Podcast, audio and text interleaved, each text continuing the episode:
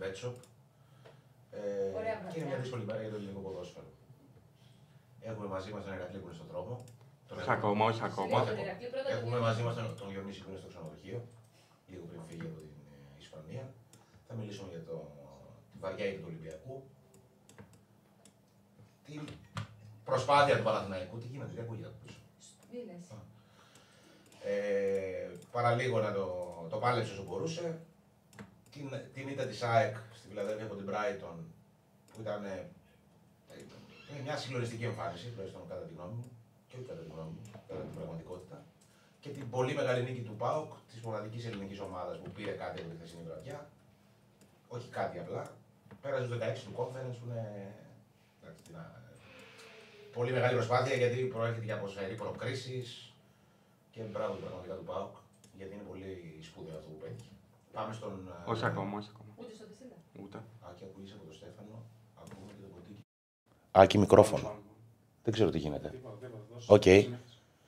Να δώσω τι; Όχι, τίποτα. Πες. Για τη χθεσινή Πες λίγο για την ομάδα. ΑΕΚ. Για τη χθεσινή εικόνα των ομάδων δεν μπορώ να πω πολλά πράγματα γιατί εγώ έχω δει μόνο την ΑΕΚ. Ήμουν στη Φιλαδέλφια μέχρι αργά. Ε, να πω για την ΑΕΚ δηλαδή. Ε, Δύο λόγια. Η ΑΕΚ αν δεν, ε, σε, σε ένα ε, ποδόσφαιρο που δεν ε, θα υπήρχε γκολ, ε, νομίζω ότι θα ήταν η μεγάλη νικήτρια της, ε, της χθεσινής βραδιάς γιατί έκανε μια εμφάνιση πο- πολύ βαρέων βαρών απέναντι, παίζει ρόλο και η δυναμικότητα του αντιπάλου.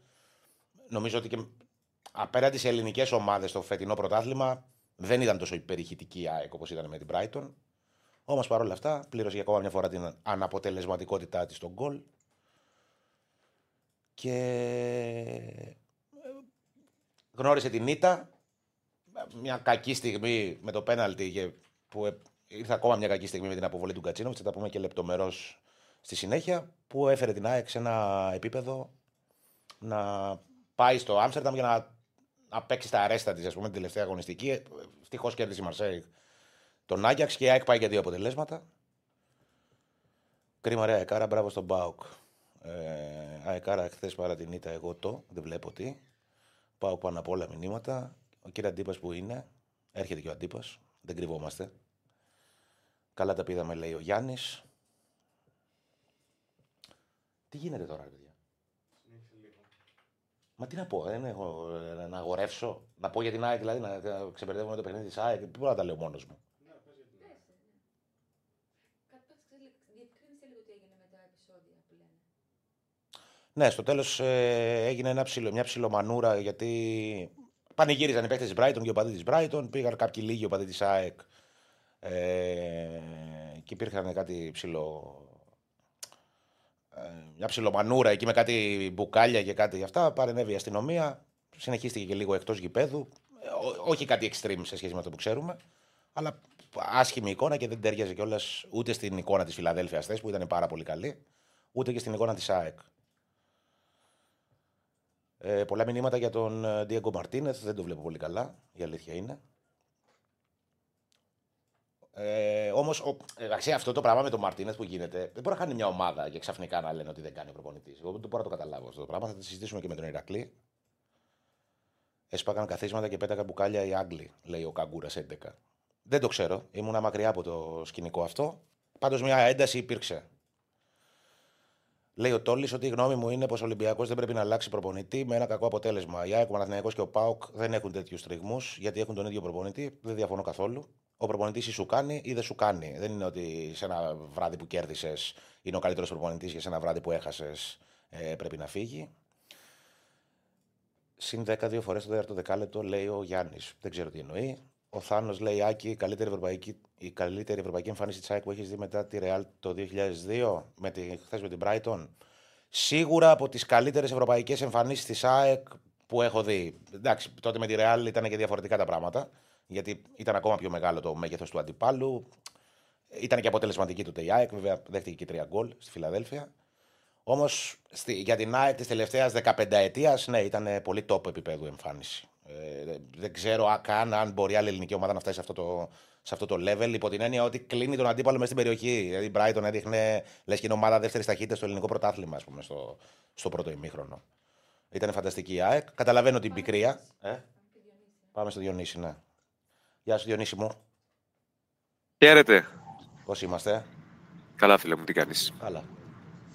Από καλό μήνα να πούμε. Καλό μήνα. Καλό μήνα. Να είμαστε καλά. Ναι.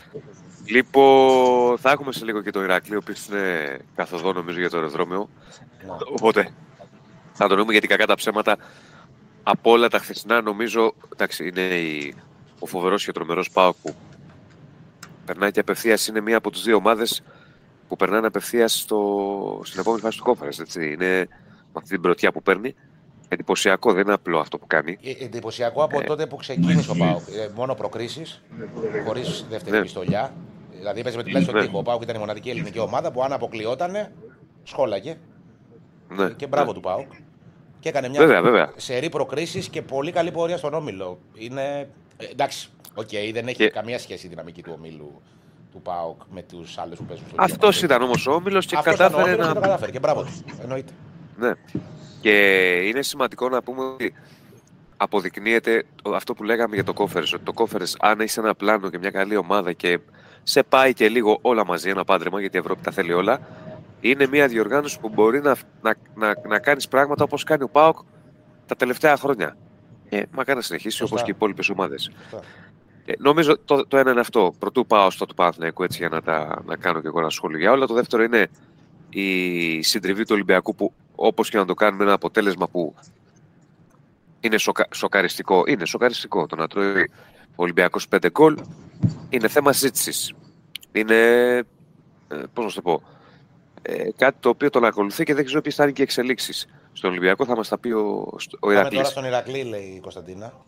Τον έχουμε το Ηράκλειο. Ωραία. Τον Πάμε έχουμε, στον ναι. Ηράκλειο και θα συζητήσουμε και για Παναθηναϊκό και για, για ακού- ΑΕΚ που σε άκουγα προηγουμένω.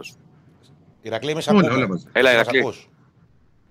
Ακούς; Μ' ακούτε. Σας ακούω με τα παλιά κλασικά ακουστικά. Αυτά τα καινούργια είναι Μπράβο. φορεοδεσίλε είχαμε κάποια θέματα. Τέλεια. Τώρα σας ακούω. Ε, Ναι. Το θέμα εσείς θα μ' ακούτε. Σ' ακούμε, σ' Και ακούμε μια μπορούμε χαρά. να, να κάνουμε δουλειά. Αφού τι- Μια χαρά. Καμπάνα. Θα Όλοι ακούμε, σε χαίρομαι. ακούμε. Πού είσαι, φίλε, Α, σας α- πού είσαι; πηγαίνουμε για, για Φραγκφούρτη. Εδώ με, Μια με χαρά. φίλους, με οπαδούς, πικραμένους. Γιο. Τι να κάνουμε τώρα; Η ομάδα έφυγε; Η ομάδα έφυγε μετά το μάτι κατευθείαν. Έχει ο Μίκλι, έχει ο Α, μετά Νάκη. Το μάτι. Ναι, η ομάδα έφυγε μετά το Καλά μάτι. θα- Λοιπόν, Καλά ας θα, αφήσουμε καλά τώρα. θα περάσετε. Τι είναι καλά πέρασουμε. Όχι, με ομίχληση, με χιόνια, με πτήσεις κτλ. Ωραία θα είναι. Θα διορίσουμε το πιο πιθανό να την κάνει μόνο σου τη βραδινή εκπομπή, γιατί μια καθυστερησούλα, μια ωρίτσα, τα είπα και στο Βάιο στον αέρα, του Sport FM. Ναι. Φυλάκια. Κι Τι ώρα φεύγεις, σου λέει. Λοιπόν, πετάμε 7.30-8 παρά 20 Μια Ελλάδα χαρά είσαι. Και, Μια χαρά και είσαι. 11, παρά, 11 παρά 10 είναι να φτάσουμε. Με μια μήνυ Μια καθυστέρηση. χαρά. ε, Μια χαρά. μια Και- Και 11.30 να φτάσεις, έρχεσαι σε ρί. Ναι. Ο Βέβαια, να Μαρτίνο μην την είμαι γύρισε με προς την τον ομάδα, τρόπο. ρωτάνε εδώ. τε- ναι. Λοιπόν, Αυτό ήθελα- ας αυτό αφήσουμε- ήθελα να ρωτήσω ας- εγώ. Βρήκατε τώρα παπά να θάψετε 5-6 τώρα εσείς αμέσως. Λοιπόν, Ε, Τα μηνύματα, άμα δεις τα μηνύματα, δεν καταλαβαίνεις τι γίνεται. ε, το, ε, το καταλαβαίνω. Ναι, λες να μην το λογικό καταλαβαίνω. είναι, ναι. Θες Δεν να έκανα φτάσουμε, χθες- παπά. Εγώ σου ρωτάω τι, τι δεν, γίνεται. δεν, έ- δεν έκανα χθες εκπομπή. Δεν τα ξέρω. Ε, δεν, γιατί δεν να μιλήσαμε με θάψουμε, κόσμο. Να θάψουμε. Εντάξει, Χθες- μωρέ, έτσι το είπα. Σταμάτα, μωρέ, μέσα τώρα. Εντάξει, έτσι είπα. Μη, Ναι. μη είπα κάτι. Άντε, λοιπόν. Ε, δεν μίλησα με Ηρακλή, κόσμο. έχεις χαθεί χθες. λίγο γιατί έχουμε διαφορά. Τι; Τι διαφορά; Έχω, τι είπα, τι είπα, πάμε. Έχουμε διαφορά στον ήχο, γι' αυτό χάνεσαι. Έλα, έλα, πάμε. Λ- Λοιπόν, δεν μίλησα, μίλησα με, και με αρκετό κόσμο, με αρκετούς φίλους του Ολυμπιακού. Τι έγινε; Ο Σάρας να συνέλθουμε. Είναι ένα παιχνίδι. Έχουμε δει πολύ μεγάλες ομάδες όντως να, δια- να διασύρονται και να τρώνε πάρα πολλά γκολ. Το πάντα σε μένα σε αυτές τις περιπτώσεις είναι ο τρόπος. Εκτιμώ, είμαι βέβαιος ότι αν έπεσε η πρώτη ομάδα, Ηρακλή, Γρηγορίτης, Ηρακλή, λίγο. έκανε τρία γκολ. α- Αν μπορείς. Ναι. Χάθηκες λίγο. Χάθηκες λίγο. να ακούσεις Πάμε, τι πάμε είπε. πάλι λίγο. Είναι ο τρόπος, έχεις τον τρόπο. Ναι, Α, και, εντάξει, παιδιά, με, με κινήσει χίλια συγγνώμη. ναι οκ, δεν είπαμε ότι φτάσεις Ε, εσύ. ε, λοιπόν, ε- είναι, είναι ο τρόπος. Σε περίπτωση που έπαιζε φιλικό παιχνίδι η Φράιμπουργκ με τη Φράιμπουργκ τους Under 19, ο Γκρέγκοριτ θα είχε μια μεγαλύτερη πίεση. Έπαιρνε κεφαλιές ανενόχλητος. Στο πρώτο γκολ είχε όλο τον χρόνο να στοπάρει, να γυρίσει, να κάνει και ένα σούτ και τόσο δυνατό και πάλι να πάει στη δεξιά γωνία του Πασχαλάκη. Στο δεύτερο και στο τρίτο πήρε τις κεφαλιές μόνος του. Μάλιστα στο τρίτο ήταν και είχε την άνεση το αριστερό back half να ζυγίσει τη σέντρα, να κοιτάξει που θα τη στείλει. Όλο τον χρόνο δεν τον πίεζε κανείς. Απλά τον κοιτάζανε. Ο Ολυμπιακός έκανε όλες τις μονομαχίες. Ο Ολυμπιακός πήγε πάντα δεύτερος. Δεν μπορούσε να κάνει κάτι. Αν εξαιρέσουμε μέσα σε αυτό το πρώτο μήχρονο ένα ε, κάποιες στιγμές που πρέσαραν α, ο Ελκαβί, ο Φορτούνης και λίγο Ποντέρση και κλέψανε κάποιες μπάλες και υπήρχαν δύο φάσεις που είχε ο, ο Φορτούνης, δεν μπορούσε να κάνει τίποτα. Η εικόνα ήταν σοκαριστική, ο κόσμος παγωμένος. Και το πρόβλημα, γιατί άκουγα και τον Άκη που έλεγε ότι μετά από ένα άσχημο αποτέλεσμα δεν μπορεί να διώξει τον προπονητή οτιδήποτε. Είναι πολύ βαρύ αποτέλεσμα για τον οργανισμό του Ολυμπιακού. Θα μιλάω για τον Ολυμπιακό που τον ξέρω πολύ καλύτερα, σας ξέρω τον Παναθηνικό, την ΑΕΚ. Ok, okay, μπορείτε να το συζητήσετε. Ε, για τον Ολυμπιακό είναι πολύ βαρύ αποτέλεσμα και είναι το δεύτερο μέσα σε ένα σύντομο χρονικό διάστημα. Γιατί υπήρχε εικόνα με το μάτσο με τον Μπάουκ στο Καραϊσκάκι είχε να συμβεί πόσα χρόνια να φάει ο Ολυμπιακός 4 γκολ από τον Πάο. Την εποχή του Κούδα. Λοιπόν, τώρα, τρέχει ένα πόλ, συγγνώμη Ρακλή, τρέχει και ένα πόλ. Ε, ε, τρέχει ένα πόλ για το ναι, ναι. αν πρέπει να συνεχίσει ο Μαρτίνες στο, στον πάγκο του Ολυμπιακού κατά τη γνώμη των φίλων που μας βλέπουν. Ε, μπορούν να μπουν για να ψηφίσουν, ναι και όχι να απαντήσουν. Όχι. Ο κ. Στέφανο ψήφισε ναι. Λοιπόν, εντάξει, χθε ο, ο Μπάμπης. Ναι. Λοιπόν, ο. Χθε βγήκε ο Μπάμπης και φυσικά και και το δέχομαι και τις πληροφορίες ότι θα τελειώσει σήμερα ο Μαρτίνεθ. Εδώ, στο Φρέμπουργκ, αυτό δεν μπορώ να σας το πω εγώ, για το πίσω τρόπο του Ολυμπιακός έφυγε αμέσως με το που τελείωσε το παιχνίδι. Η ομάδα ήρθε στη συνέντευξη τύπου είπε πέντε πράγματα τα οποία εντάξει, τα λένε σχεδόν πάντα ότι πρέπει να βελτιωθούμε, ότι αναλαμβάνω την ευθύνη, ότι το ένα, ότι το άλλο, ότι δεν κάναμε τίποτα σωστό. Ε, ουσιαστικά σήμερα είναι μέρα εξελίξεων. Δηλαδή κάτι θα συμβεί σήμερα στον Ολυμπιακό. Τι βλέπεις εσύ, Ηρακλή; Δεν μπορώ να σας πω τι πιστεύεις, ε, εκτίμηση. Εκτίμηση, εκτίμηση, εκτίμηση. Ναι. Είναι, δεν είναι τώρα αυτό εκτίμηση, αυτό είναι σίγουρο. Είναι σε εξαιρετικά δύσκολη θέση ο Μαρτίνεθ. Δεν είναι ε, απλέ ήττε αυτές για τον οργανισμό του Ολυμπιακού. Ε, και να του βάζω εγώ μέσα και τον Μπάουκ. Δεν είναι, έχει περάσει ο καιρός, είναι μια κακή εμφάνιση. Μετά ο Ολυμπιακό πράγματα τα οποία δεν έχει βελτιώσει δείχνει πράγματα τα οποία, όπως α πούμε, την αμυντική συμπεριφορά. Αλλά δεν είναι μόνο ο Μαρτίνες για μας Δηλαδή και η εικόνα των παιχτών που έπαιξαν χθες. Μισό λεπτό. Δηλαδή δεν βγήκε το πλάνο πάρα πολύ ωραία. Με οποιοδήποτε πλάνο και να έπαιζε, δηλαδή και με 8 πίσω, με τη συμπεριφορά που, είχε ο, που είχαν όλοι και στον τρόπο αντιμετώπισης και στον τρόπο παρκαρίσματος των Γερμανών, πάλι το ίδιο θα βλέπαμε. Δεν πάνε να παίζανε 8 πίσω, δεν πάνε να παίζανε 5, να παίζανε 3, δεν έχει βάλει και τον Ιμπόρα που τον έβαλε στο 4 ημίχρονο. Ό,τι και να κάνει. Ο άλλο ήταν μόνος του σε όλες τις φάσεις. Σε όλες τις φάσεις ήταν μόνος του. Δεν έχω ξαναδεί από αυτό το πράγμα. Ένα center for, ας πούμε, να μην κάνει τίποτα και να κάνει ένα βηματάκι και να μπορεί να, να πάρει κεφαλιά ανενόχλητος. Ναι, ε, δηλαδή, ε, ε, Ηρακλή, εγώ να σου κάνω μια ερώτηση σε αυτό που είπες πριν. Γιατί είπες ότι ναι. ε, εμείς ξέρουμε πούμε, καλύτερα την ΑΕΚ και τον Παναθηναϊκό που είναι η πραγματικότητα ναι. αυτή. Και ότι ο Ολυμπιακός είναι ένας ναι ιδιαίτερος οργανισμός, ρε παιδί μου. Έχει πολύ μεγαλύτερη απέτηση. Πολύ... Είναι απαιτητικό περιβάλλον ο Ολυμπιακός. Δεν το συζητάμε στην Ελλάδα. Όχι, μπορεί Ο... και οι άλλες ομάδες να Όχι, ρε παιδί μου. Απλά εγώ ξέρω καλύτερα τον Ολυμπιακό. Αυτό δηλαδή, 100%. 100%. άλλο όμως θέλω να σου πω. Αφενός. Ε, εμένα η έσταση μου ποια είναι. Η έσταση μου είναι ότι δεν μπορεί ο Μαρτίνεθ να ξεκίνησε, ας πούμε, τα αρνητικά του Μαρτίνεθ να ξεκίνησαν χθες. Δηλαδή, ή ένας προπονητής σου κάνει για αυτό που δουλεύει να βγάλει εν καιρό, ή δεν σου κάνει. Δηλαδή, αν ο Μαρτίνε δεν κάνει στον Ολυμπιακό. Καταλαβα... Καταλαβαίνω τι λες. Είναι πολύ μεγάλη κουβέντα αυτό το πράγμα. Είναι τεράστια κουβέντα για τον απλούστατο το λόγο ότι μπορεί πολλές φορές και το ξέρεις καλά εκεί μου, ότι στην Ελλάδα μια άσχημη εμφάνιση, αν έρθει μια νίκη με 2-0, καμουφλάρεται. Λες, ναι. εντάξει, προχωράμε, πάμε στο επόμενο μάτς. Κανονικά δεν είναι έτσι. Πρέπει να βλέπεις πώς δουλεύει ένας προπονητής, πρέπει να βλέπεις αν υπάρχει προοπτική, πρέπει να βλέπεις αν μπορεί να εξελίξει κάποιου παίκτες, πρέπει να τα δεχτεί σε εμάς, ας πούμε, και εγώ μπορώ να σου πω στο ελληνικό, δεν είναι εύκολα διαχειρίσιμες εύκολα τέτοιες ήττε. Να το πούμε λίγο διαφορετικά, Ηρακλή. Βεβαίως, Αν στον Ολυμπιακό παίρνουν μια απόφαση για τον Χ. Μαρτίνεθ, ναι. για το αν έφαγε μια ευρωπαϊκή πεντάρα και μια δεσάρα στο πρωτάθλημα και λένε φύγε, κάνουν λάθος. Αν στον Ολυμπιακό η, η ευρωπαϊκή πεντάρα και η τεσάρα είναι, είναι η αφορμή. Ναι. ναι, γιατί κάτι δεν πάει καλά και δεν δουλεύει η ομάδα, είναι άλλο κομμάτι αυτό. Έτσι καλώ να φύγει και να πάει ο Ολυμπιακός για άλλο προπονητή. Αν όμως μια ομάδα δουλεύει, δείχνει προοπτική, Και Συμφωνώ μαζί έχει. σου. αυ- Ναι, δεν ξέρω τώρα τι ισχύει από τα δύο. Α, μπράβο. Α, εκεί, εκεί το, και το να καταλήξουμε δεν είναι εύκολο, γιατί ο Ολυμπιακός, ας πούμε, έχει τα καλά πράγματα δηλαδή, που έχουμε δει με το ότι πήγε στην αρχή της σεζόν, ακολουθούσε πιστά ένα πλάνο. Αυτό το 4-2, άντε 2-2 που το έλεγα εγώ με τον Μασούρα πίσω από τον επιθετικό.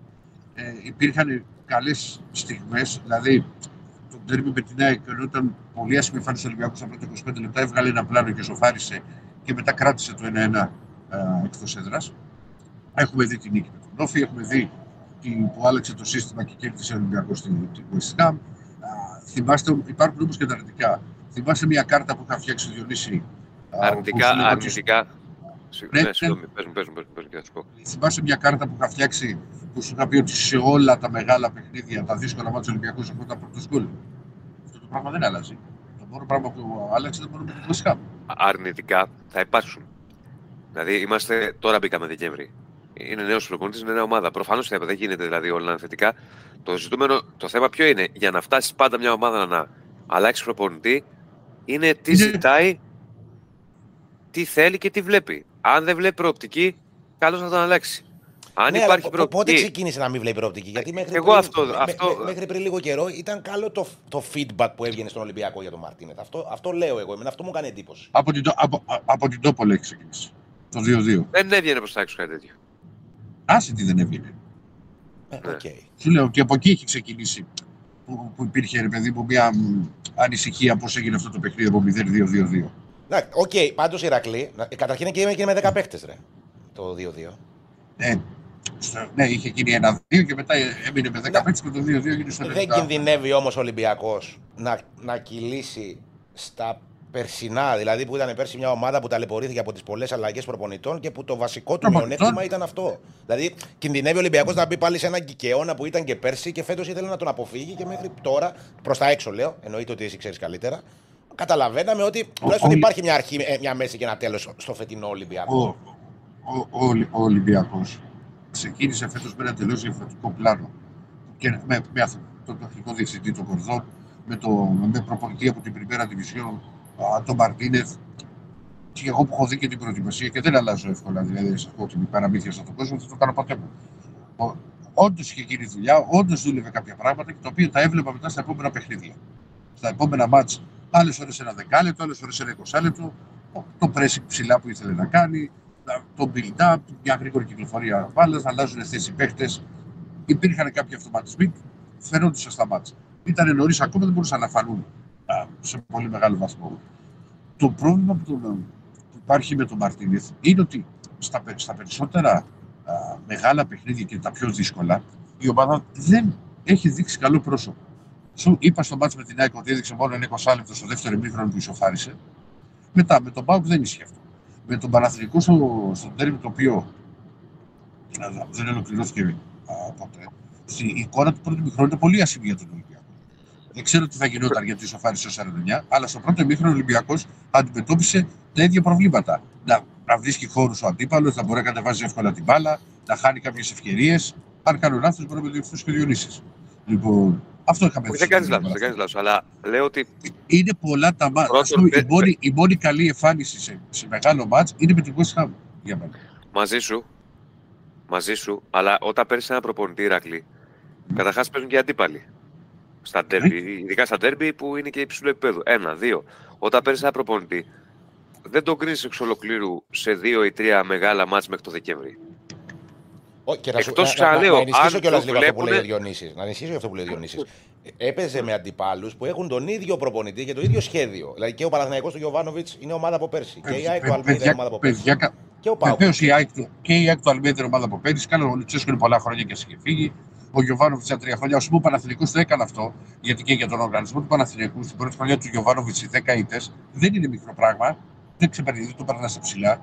Ναι, ναι, κέρδισε έβλεπε ελληνικό μια προοπτική, πρωτάθλημα. το έχουμε ξαναπεί. Έβλεπε μια προοπτική, γι' αυτό τον κράτησε. Λοιπόν, απλά στο, στον Ολυμπιακό είναι μαζεμένες πολλές οι άσχημε εμφανίσεις. Και όσο, όσον αφορά τα μεγάλα μάτια, καταλαβαίνω ότι με αυτό που λες, ότι σε τρία, παι- ότι να το κρίνεις με τρία, σε τρία ντέρμπι ή σε τρία ευρωπαϊκά παιχνίδια και πρέπει να τον αφήσει να δουλέψει. Εγώ είμαι, εγώ, άμα ρωτήσει προσωπικά και αν με ρωτάτε προσωπικά, πάντα με τις άποψεις ε, και εξτρήμα απόψει. Δηλαδή ότι πρέπει να κάνεις υπομονή με τους προπονητέ. ότι δεν αρχίσουμε από το.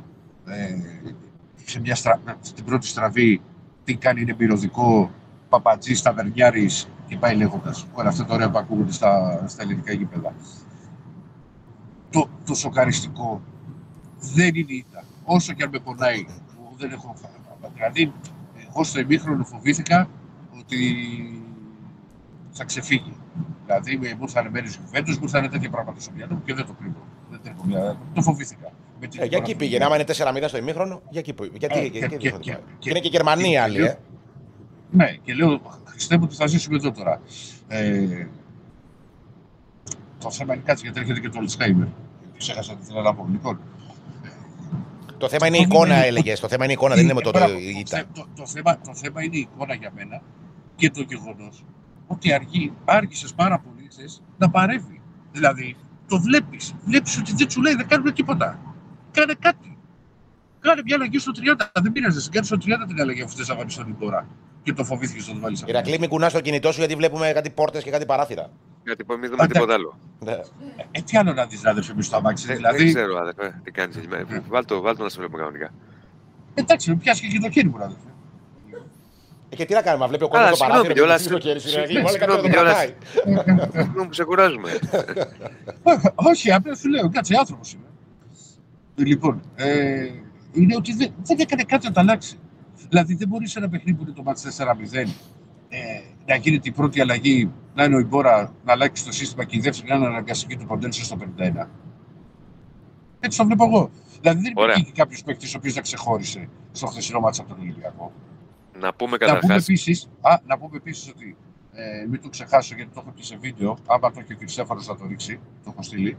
Ε, ότι μετά το τέλος του μάτς οι παίχτε καλά έκαναν και πήγαν α, στον κόσμο που ο κόσμος πάγωσε, που ο κόσμος ήταν κρύο 3.000 φίλοι και, δεν μπορούν, και είχαν κερδίσει στην αρχή την, την εξέδρα, αλλά μετά στο 8 λεπτό το μάτς είναι 2 που δεν έχουν παγώσει οι άνθρωποι. Δεν πήγαινες μόνο στις νίκες, πρέπει να πας και στις τραβέ, τι μεγάλες τραβέ. Και πήγανε, εντάξει, καταλαβαίνω ότι δεν όχι αποδοκιμάστηκαν, αλλά πήγαν όμω εκεί. Και αυτό έπρεπε να γίνει για μένα, στα δικά μου μάτια. Δεν ξέρω αν το.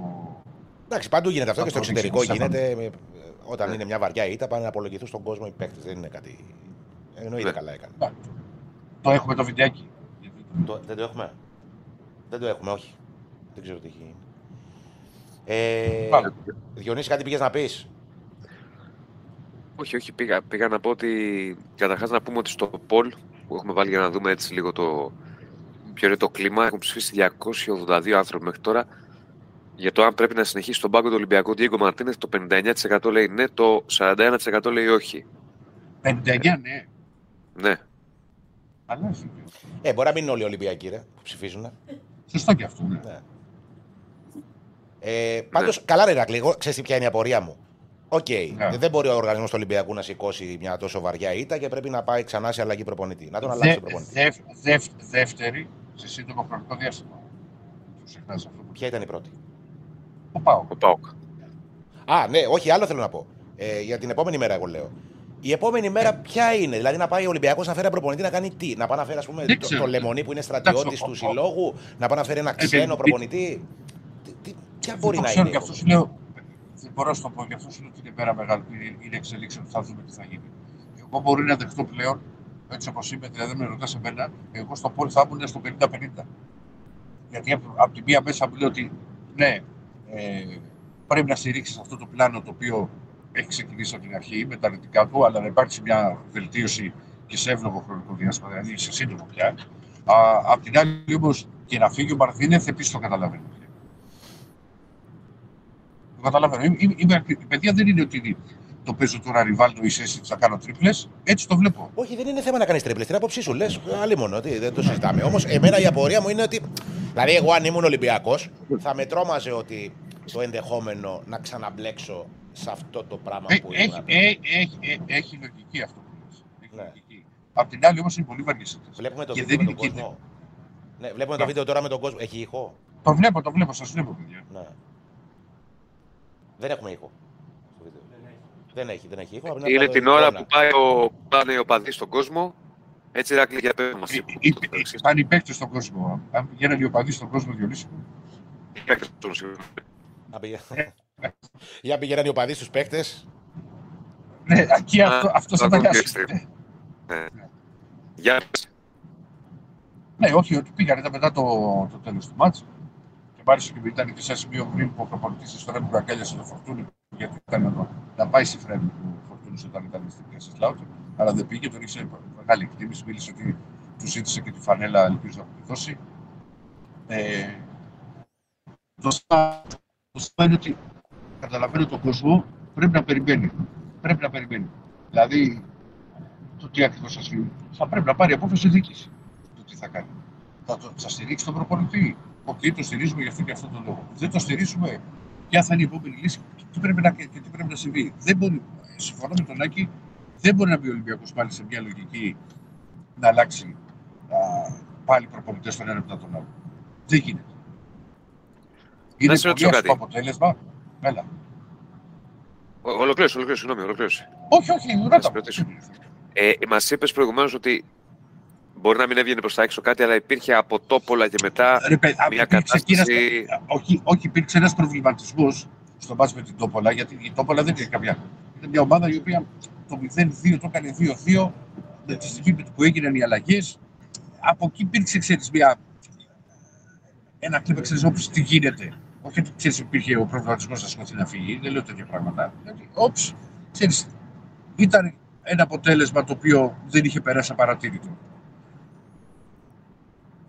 Ε, και από εκεί και πέρα μετά, μετά ήρθαν και άλλα αποτελέσματα. Δηλαδή με τον Μπάουκ ο Ολυμπιακός, ο οργανισμός του Ολυμπιακού με τον Μπάουκ για μένα το διαχειρίστηκε πάρα πολύ καλά. Που είναι επίσης βαριά ήττα, είναι ιστορική ήττα μετά από τόσα χρόνια. Δεν προχώρησε ούτε σε αλλαγή προπονητή, α, ούτε σε οτιδήποτε. Αλλά τώρα έρχεται και άλλη τέτοια ήττα. Ηρακλή, εγώ στο είπα και την προηγούμενη Διαφορε- φορά που συζητούσαμε για το που ψηφίζαμε τους προπονητές και σου είπα ότι κακός. Διαφο... Όχι κακός, δεν θα πω εγώ αν είναι κακός ή καλός. Διαφωνώ με την προσέγγιση ότι πρέπει να κρίνεται ο προπονητή στο αποτέλεσμα. Στο είπα στα θετικά αυτό του Ολυμπιακού. Στο λέω και τώρα στα αρνητικά. Νομίζω ότι δεν μπορεί να. ε, Έφερε χ με την Τόπολα. Οκ, ήταν ένα ματς που στράβωσε και έφερε χ με την Τόπολα. Δηλαδή, μπορεί να φταίει ένας παίχτη που έφερε. Δηλαδή, με την ίδια λογική, θα διώξει και τον Πασκαλάκη που έφαγε 5 γκολ. Καταλαβαίνεις. Είναι το ένα παιχνίδι, ρε φίλε. Δεν μπορείς με το ένα Είναι- παιχνίδι. ή- ήταν, ή, απλά, απλά εκεί ήταν η πρώτη φορά που κάπω. Το χάσαμε τον Ηρακλή. Πάει. Ε, ε, εμένα με βλέπετε; Εσένα σε βλέπουμε και σε ακούμε μια χαρά. Ο Ηρακλής πάγωσε. Α, ωραία. Ωραία, ωραία, γιατί είχα ένα πρόβλημα στη Ηρακλή. σύνδεση. Ηρακλή, μας ακού. Σας ακούω. Κάτι, το- Μας τώρα ακούει, μας ναι. ακούει. Κάτι είναι τώρα με την κίνηση. Ε, δε- ε, επειδή χάθηκα λίγο, Ναι. Ναι. ε, και- δεν ξέρω αν ε, είχε ακουστεί μια ερώτηση που έκανε στον Ηρακλή. Ε, σου- ε, Ηρακλής, σου είπα το εξής από τη στιγμή που μου είπες ότι υπήρχε ένας προβληματισμός από τότε με, με την Τόπολα. Όχι, ε, ότι εκεί υπήρξε Ναι. παιδί μου, ξέρει ένα όψη τι έγινε. Δεν σου είπα δηλαδή ότι ήταν ένα φίλο. Α, του Μαρτίνez, ότι είχε- του Νικόλα. Όχι να φύγει, αλλά μου- Ότι- ότι είχε αρχίσει ένας προβληματισμός, ας πούμε. Ότι, ε, ναι, ότι εκεί ρε παιδί μου, ξέρεις κάπου ταρακουνήθηκαν λίγο στο, στον Ολυμπιακό στο μάτσο. με την Ναι. Τόπολα. Αυτό ναι. Θεω... Ε, μετά, ναι. μετά ήρθε, ξέρεις, ο Πάοκ. Ο Πάοκ ήταν πολύ βαρύ αποτέλεσμα για τον Ολυμπιακό. Τι άλλο; Ναι, φυσικά. Δεν είναι και όλα και οι 4 και 5 είναι βαριά αποτελέσματα. Θεωρείς ότι αν πάμε τελικά, αν πάει ο Ολυμπιακός τελικά σε λύση ε, συνεργασίας με τον Μαρτίν, σε απόλυση. Έχει Μαρτίνεθ, έτοιμο τον Μαρτίνεθ, επόμενο. Μαρτίνεθ. Το, το Μαρτίνεθ έχει έτοιμο τον επόμενο. Εντάξει, ο Ολυμπιακός, κοίτα, έχει... τεχνικό Γιατί στο λέω επειδή διευθυντή, μας είπες ότι υπήρχε ήδη ένας προβληματισμός. Γι' αυτό σε ρωτάω. δεν- Αν ξέρεις αν- κάτι, αν... Σου, σου, σου είπα ότι εκεί υπήρξε ένα ταρακούνημα. Ξέρεις, από το μάτι. Ναι, ρε, Ρακλή, ναι, ok, ok. Ναι. Αν- Αυτό λέω. Λοιπόν, Αν έχουν Και στο περίμενε, μυαλό τους θα σου κάτι. πω, περίμενε, βρε. Πρώτα απ' όλα υπάρχει τεχνικός διευθυντής και υπάρχει και ένας- Έχει όπως γράφουν οι Πορτογάλοι, ότι και για τον Πέδρο Άλβες και για έναν εθνικό διευθυντή. Δηλαδή, εάν προχωρήσει ο Ολυμπιακός, έχει τους ανθρώπους στο να ψάξουν και να βρουν και να βρουν και σύντομα δηλαδή, τον, τον επόμενο προπονητή. Μπορεί κάποιο, σε κάποιον να πάει το μυαλό ότι μπορεί ο Ολυμπιακός, αν τελικά απομακρυνθεί ο Μαρτίνεθ, ξεβάζω το αν, Ναι. μπορεί να πάει σε μια λύση καμπιάσεων. Σου φέρω ένα παράδειγμα. Που είναι Τον έχεις ένας- αναφέρει και άλλες φορές τον Καμπιάσουση. Και στο βράδυ στην εκπομπή, πολλές φορές τον έχεις αναφέρει. Όχι φέτος, Καμπιάσου. γενικά. Γενικά, είναι- Γενικά, γενικά τώρα. Ναι, ναι, ναι. Το φέρω Ναι. σαν παράδειγμα. Δηλαδή, Ναι. ε, δεν ξέρω. Πραγματικά δεν ξέρω να σας πω. Δηλαδή και στον κόσμο, δηλαδή δεν θέλω με τίποτα να το κορυδεύω. Α, θα έρθει αυτός ή θα έρθει εκείνος. Ή φεύγει ή δεν φεύγει. Ο Ολυμπιακός ταξίδεψε το βράδυ Ναι. Και προφανώς σήμερα είναι δεδομένο ότι θα υπάρξουν εξελίξει. Δεν ξέρουμε. Τι. Μπορεί να πάει και ο ίδιος ο Μαρτίνε να πει δεν αντέχω. Τι είναι σου, ξέρει αυτό. Πιθανό. Πού- Πού να ξέρω, δε. Όχι, γι' αυτός σε ρωτάω εγώ. Τώρα περισσότερο Ναι, υποθέσεις αν- και εκτιμήσεις μπορούμε να κάνουμε. Απλά Μα- Η μα- δική μα σου είναι η εκτίμηση ώρα, παιδιά, για τον Ολυμπιακό είναι έχει η περισσότερη αξία από τη δική μας, γιατί ώρα- ξέρεις πολύ Βεβαίως, περισσότερο το... Καλά, την Μπορεί ομάδα. να το ξέρουμε περισσότερο, αλλά πολλές φορές θα ξέρεις ένας που είναι απ' έξω όπως είσαι εσύ Διονύση μου, ή εγώ μπορεί ας πούμε, να δω πιο καθαρά ένα θέμα του Παραθυναϊκού από ό,τι θα το βλέπεις εσύ και εσύ πιο καθαρά ένα θέμα του Ολυμπιακού που θα το βλέπα εγώ. Θα το ξέρεις πάντα αυτό. Ισχύει Ναι. αυτό. Ισχύει αυτό. Πολλά μηνύματα από φίλους του Ολυμπιακού. Αμέτρητα. Μα, μα, Παιδιά, δεν μπορώ, δεν μπορώ να τα διαβάσω. Ναι, δεν μπορώ ναι, να τα δω βλέπω τα εγώ. μηνύματα. Απλά σου μεταφέρω το κλίμα γιατί είναι πάρα πολλά. Μερικά. Ναι, Ναι. και ό,τι είναι να μπορώ να απαντήσω, βεβαίως. Ο- ε, Είναι πάρα πολλά. Είναι, Όχι, όχι, είναι πάρα πολλά είτε υπέρ είτε κατά του, του Μαρτίνεθ. ε, άλλα έτσι, άλλα αλλιώς. Γενικά πολλά μηνύματα προβληματισμού. Ε, ε, δεν ξέρω τι τους έλεγαν, φίλε, που λες για τους οπαδούς. Προφανώς δεν θα είπαν οι οπαδοί στους παίκτες που τα πήγανε, συγγνώμη, μπράβο, καλά τα πήγατε. Εντάξει, αυτές τις περιπτώσεις είναι. Ναι, τα πράγματα είναι λίγο extreme. Ε, λοιπόν, ο Ποντένσε λέει τι έχει, αν έχει, δεν έχει αν γίνει έχει γνωστό. κάποια εικόνα. δεν έχει γίνει γνωστό γιατί είναι το κλασικό ότι έφυγε κατευθείαν η ομάδα. Δηλαδή, ε, ο Ποντένσε ε, έδειξε ότι μπορούσε πάρα πολύ, για το πήγε από το θορύβο του και έγινε αργα- και κατευθείαν αργαστική αλλαγή. Ε, μακάρι να μην έχει κάτι το σοβαρό και να μπορέσει να αγωνιστεί στα αμέσως στα επόμενα μάτια. Επίσης, είναι ένα θέμα το οποίο λογικά θα βγει μέσα στην ημέρα. Ναι. Ε, γιατί δεν παίρνουμε θέση, ρε φίλε; Ο Άγγελε, παίρνουμε θέση. Εδώ, όπως βλέπεις, τόση ώρα μεταφέρουμε τα γεγονότα και λέμε τις απόψεις μας. Λοιπόν, προπονητή που ξέρει από πρωταθλητισμό θέλει ομάδα, λέει ο Μίλτος. Αυτό είναι άλλο Ε. κομμάτι, γιατί ο Μαρτίνες δεν τον είχε το, προ- το, το πρωταθλητισμό. Αλλά επίσης. Να, να το πούμε, να το πούμε ήξερα από πρωταθλητισμό. Κάποια στιγμή κάποιος ξέρει στον πρωταθλητισμό το, δεν, δεν γεννιέται στο μυαλό του ο πρωταθλητισμό, δεν έχει τα παρθενογέννηση. Πρέπει να πάει σε μια ομάδα Αμα- και κάποια στιγμή να κάνει πρώτη φορά πρωταθλητισμό.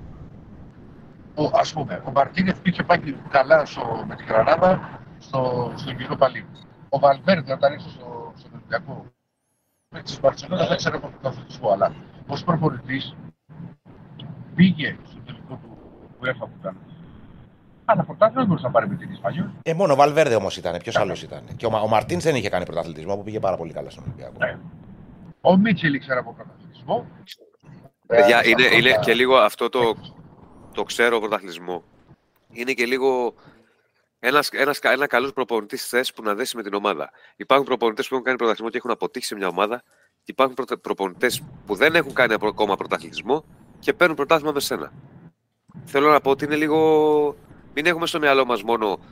Να, δηλαδή, οι οπαδοί εδώ τι θέλουν όλοι; Προπονητή, να είναι καλός, να έχει καλό βιογραφικό, να ξέρει από πρωταθλητισμό, να είναι και στην καλύτερη του ηλικία. Να, να είναι και από να έχει καλό και δίψα, πρωτάθλημα. Να είναι και από Να είναι και από καλό πρωτάθλημα. πρωτάθλημα, Ναι. ε, ώρα δώσει 30 εκατομμύρια και φέρ τον. Ναι, Εγώ Λέω δεν ξέρω λόγος, αν, αν δέκα. υπάρχει προπονητής από καλό πρωτάθλημα που έχει κάνει πρωταθλητισμό σε Ε, καλό Θέλω να πρωτάθλημα. πω, χάρη στην δεν Ελλάδα. είναι έτσι. Ναι. Παράδειγμα, να, σου- να πάμε κάπου αλλού. Ο Μαρθελίνο. Είναι καλός προπονητής. Είναι καλός προπονητής. Στη Μαρσέη είδατε ότι έφυγε. Α, το διώξανε. Αποκλείστηκε, ήταν προβληματισμένη στη Μαρσέη, αποκλείστηκε τον Παναθηναϊκό, πήγε τώρα στη Villarreal. Στη- Στη Villarreal μπορεί να πετύχει. Άσχετα αν χθες και χθες σου όταν χρειάστηκε σου λέει τι γίνεται με αυτούς όπου τους πετυχαίνω, ας πούμε, Ναι. άμα γινόταν το 3-3, α, άλλη κουβέντα αυτή. Ε, δεν σημαίνει δεν είναι καλός προπονητής. Είναι και που ταιριάζει κάποιος προπονητής ή όχι. Έτσι δεν είναι, δεν ξέρω αν έχει τα λίγα. 100% έτσι είναι. Τι το συζητάμε. Εντάξει, για μένα Διονύση παίζει ρόλο Εγώ πρωτάθλημα. δεν σα άκουσα, παιδιά, γιατί θα ήταν. Ναι.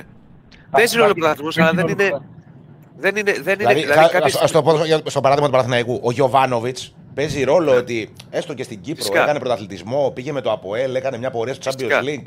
Έχει Απλά παραστάσεις. δεν μπορείς να τα έχεις όλα. Ναι. Αλλιώς, αν πας σε άλλο μοντέλο, θα πας σε ένα προπονητή που θεωρείς ότι έχει προοπτική και δίψα για διάκριση και προσωπική και ατομική ο ίδιος να, να, να πάει μπροστά. Συμφωνούμε. Και να πας σε αυτό το μοντέλο. Δεν μπορεί να πάρεις Συμφωνούμε. ένα προπονητή και νέο και να έχει κάνει και πρωταθλητισμό. Ε, δεν ξέρω, αν βρεις τον νέο Μουρίνιο. Ε, κατα... Και στην τελική μην ξεχνάμε πού βρισκόμαστε, έτσι. Ε, πρέπει να βρεις κάτι ενδιάμεσο και να σου κάτσει. Πάντα ο προπονητής είναι και ένα λαχείο από εξωτερικό, αν σου κάτσει όχι. Και σε αυτό που δηλαδή, είπε ο πριν ο Αλμέιδας Ηρακλής- στην ΑΕΚ είναι λαχείο. Ε, ναι, εννοείται. Ε, και σε αυτό που είπε πριν ο Ηρακλής για το Βαλβέρδε. Ο Βαλβέρδε, όταν ήρθε στην Ελλάδα, ήρθε σε, μια, α- σε ένα άλλο ελληνικό ποδόσφαιρο, με έναν άλλον Ολυμπιακό που έπαιζε Champions League. Πλέον οι ελληνικές ομάδες δεν είναι τόσο ελκυστικό πακέτο για να έρθει ένας με τις παραστάσεις του Βαλβέρδε και το βιογραφικό του. Αυτό θέλω να πω. Δηλαδή και την προηγούμενη φορά που Ναι. ψάχνω Ολυμπιακός προπονητή Ηρακλή, θυμάστε, τα συζητούσαμε τότε και στο τηλέφωνο. Ε, ε, το- Τον Κατούζο, ας πούμε, κοιτούσε. Που υπήρχαν και αντιδράσεις κιόλα από τον κόσμο και λέει: Πού πάμε με τον Κατούζο και είναι δυνατόν. Ο- ο- ο- α, πάρα πολύ, πολύ ωραία που το αναφέρεις και το, και το βάζεις στην κουβέντα. Ναι. Εγώ είχα γράψει τότε και λέω, δεν ξέρω αν ο Γκατούσο θα μπορούσε να, ήταν, να είναι ο ιδανικότερο προπονητής για τον Ολυμπιακό. Αλλά το... υπάρχουν πολλοί που έχουν το βιογραφικό του Γκατούσο για να έρθουν να δουλέψουν. Είναι που να έχεις κάτι στον πάγκο τους.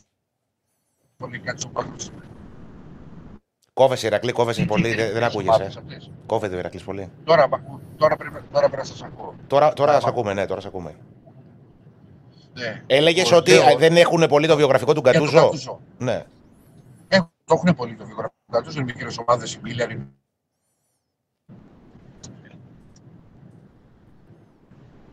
Ναι. ναι, δεν το έχουν πολύ, ρε παιδί μου. Απλά ξέρεις τι, εγώ και τότε στο είχα πει. Βέβαια, τότε μιλούσαμε στο τηλέφωνο, δεν το είπαμε δημόσια.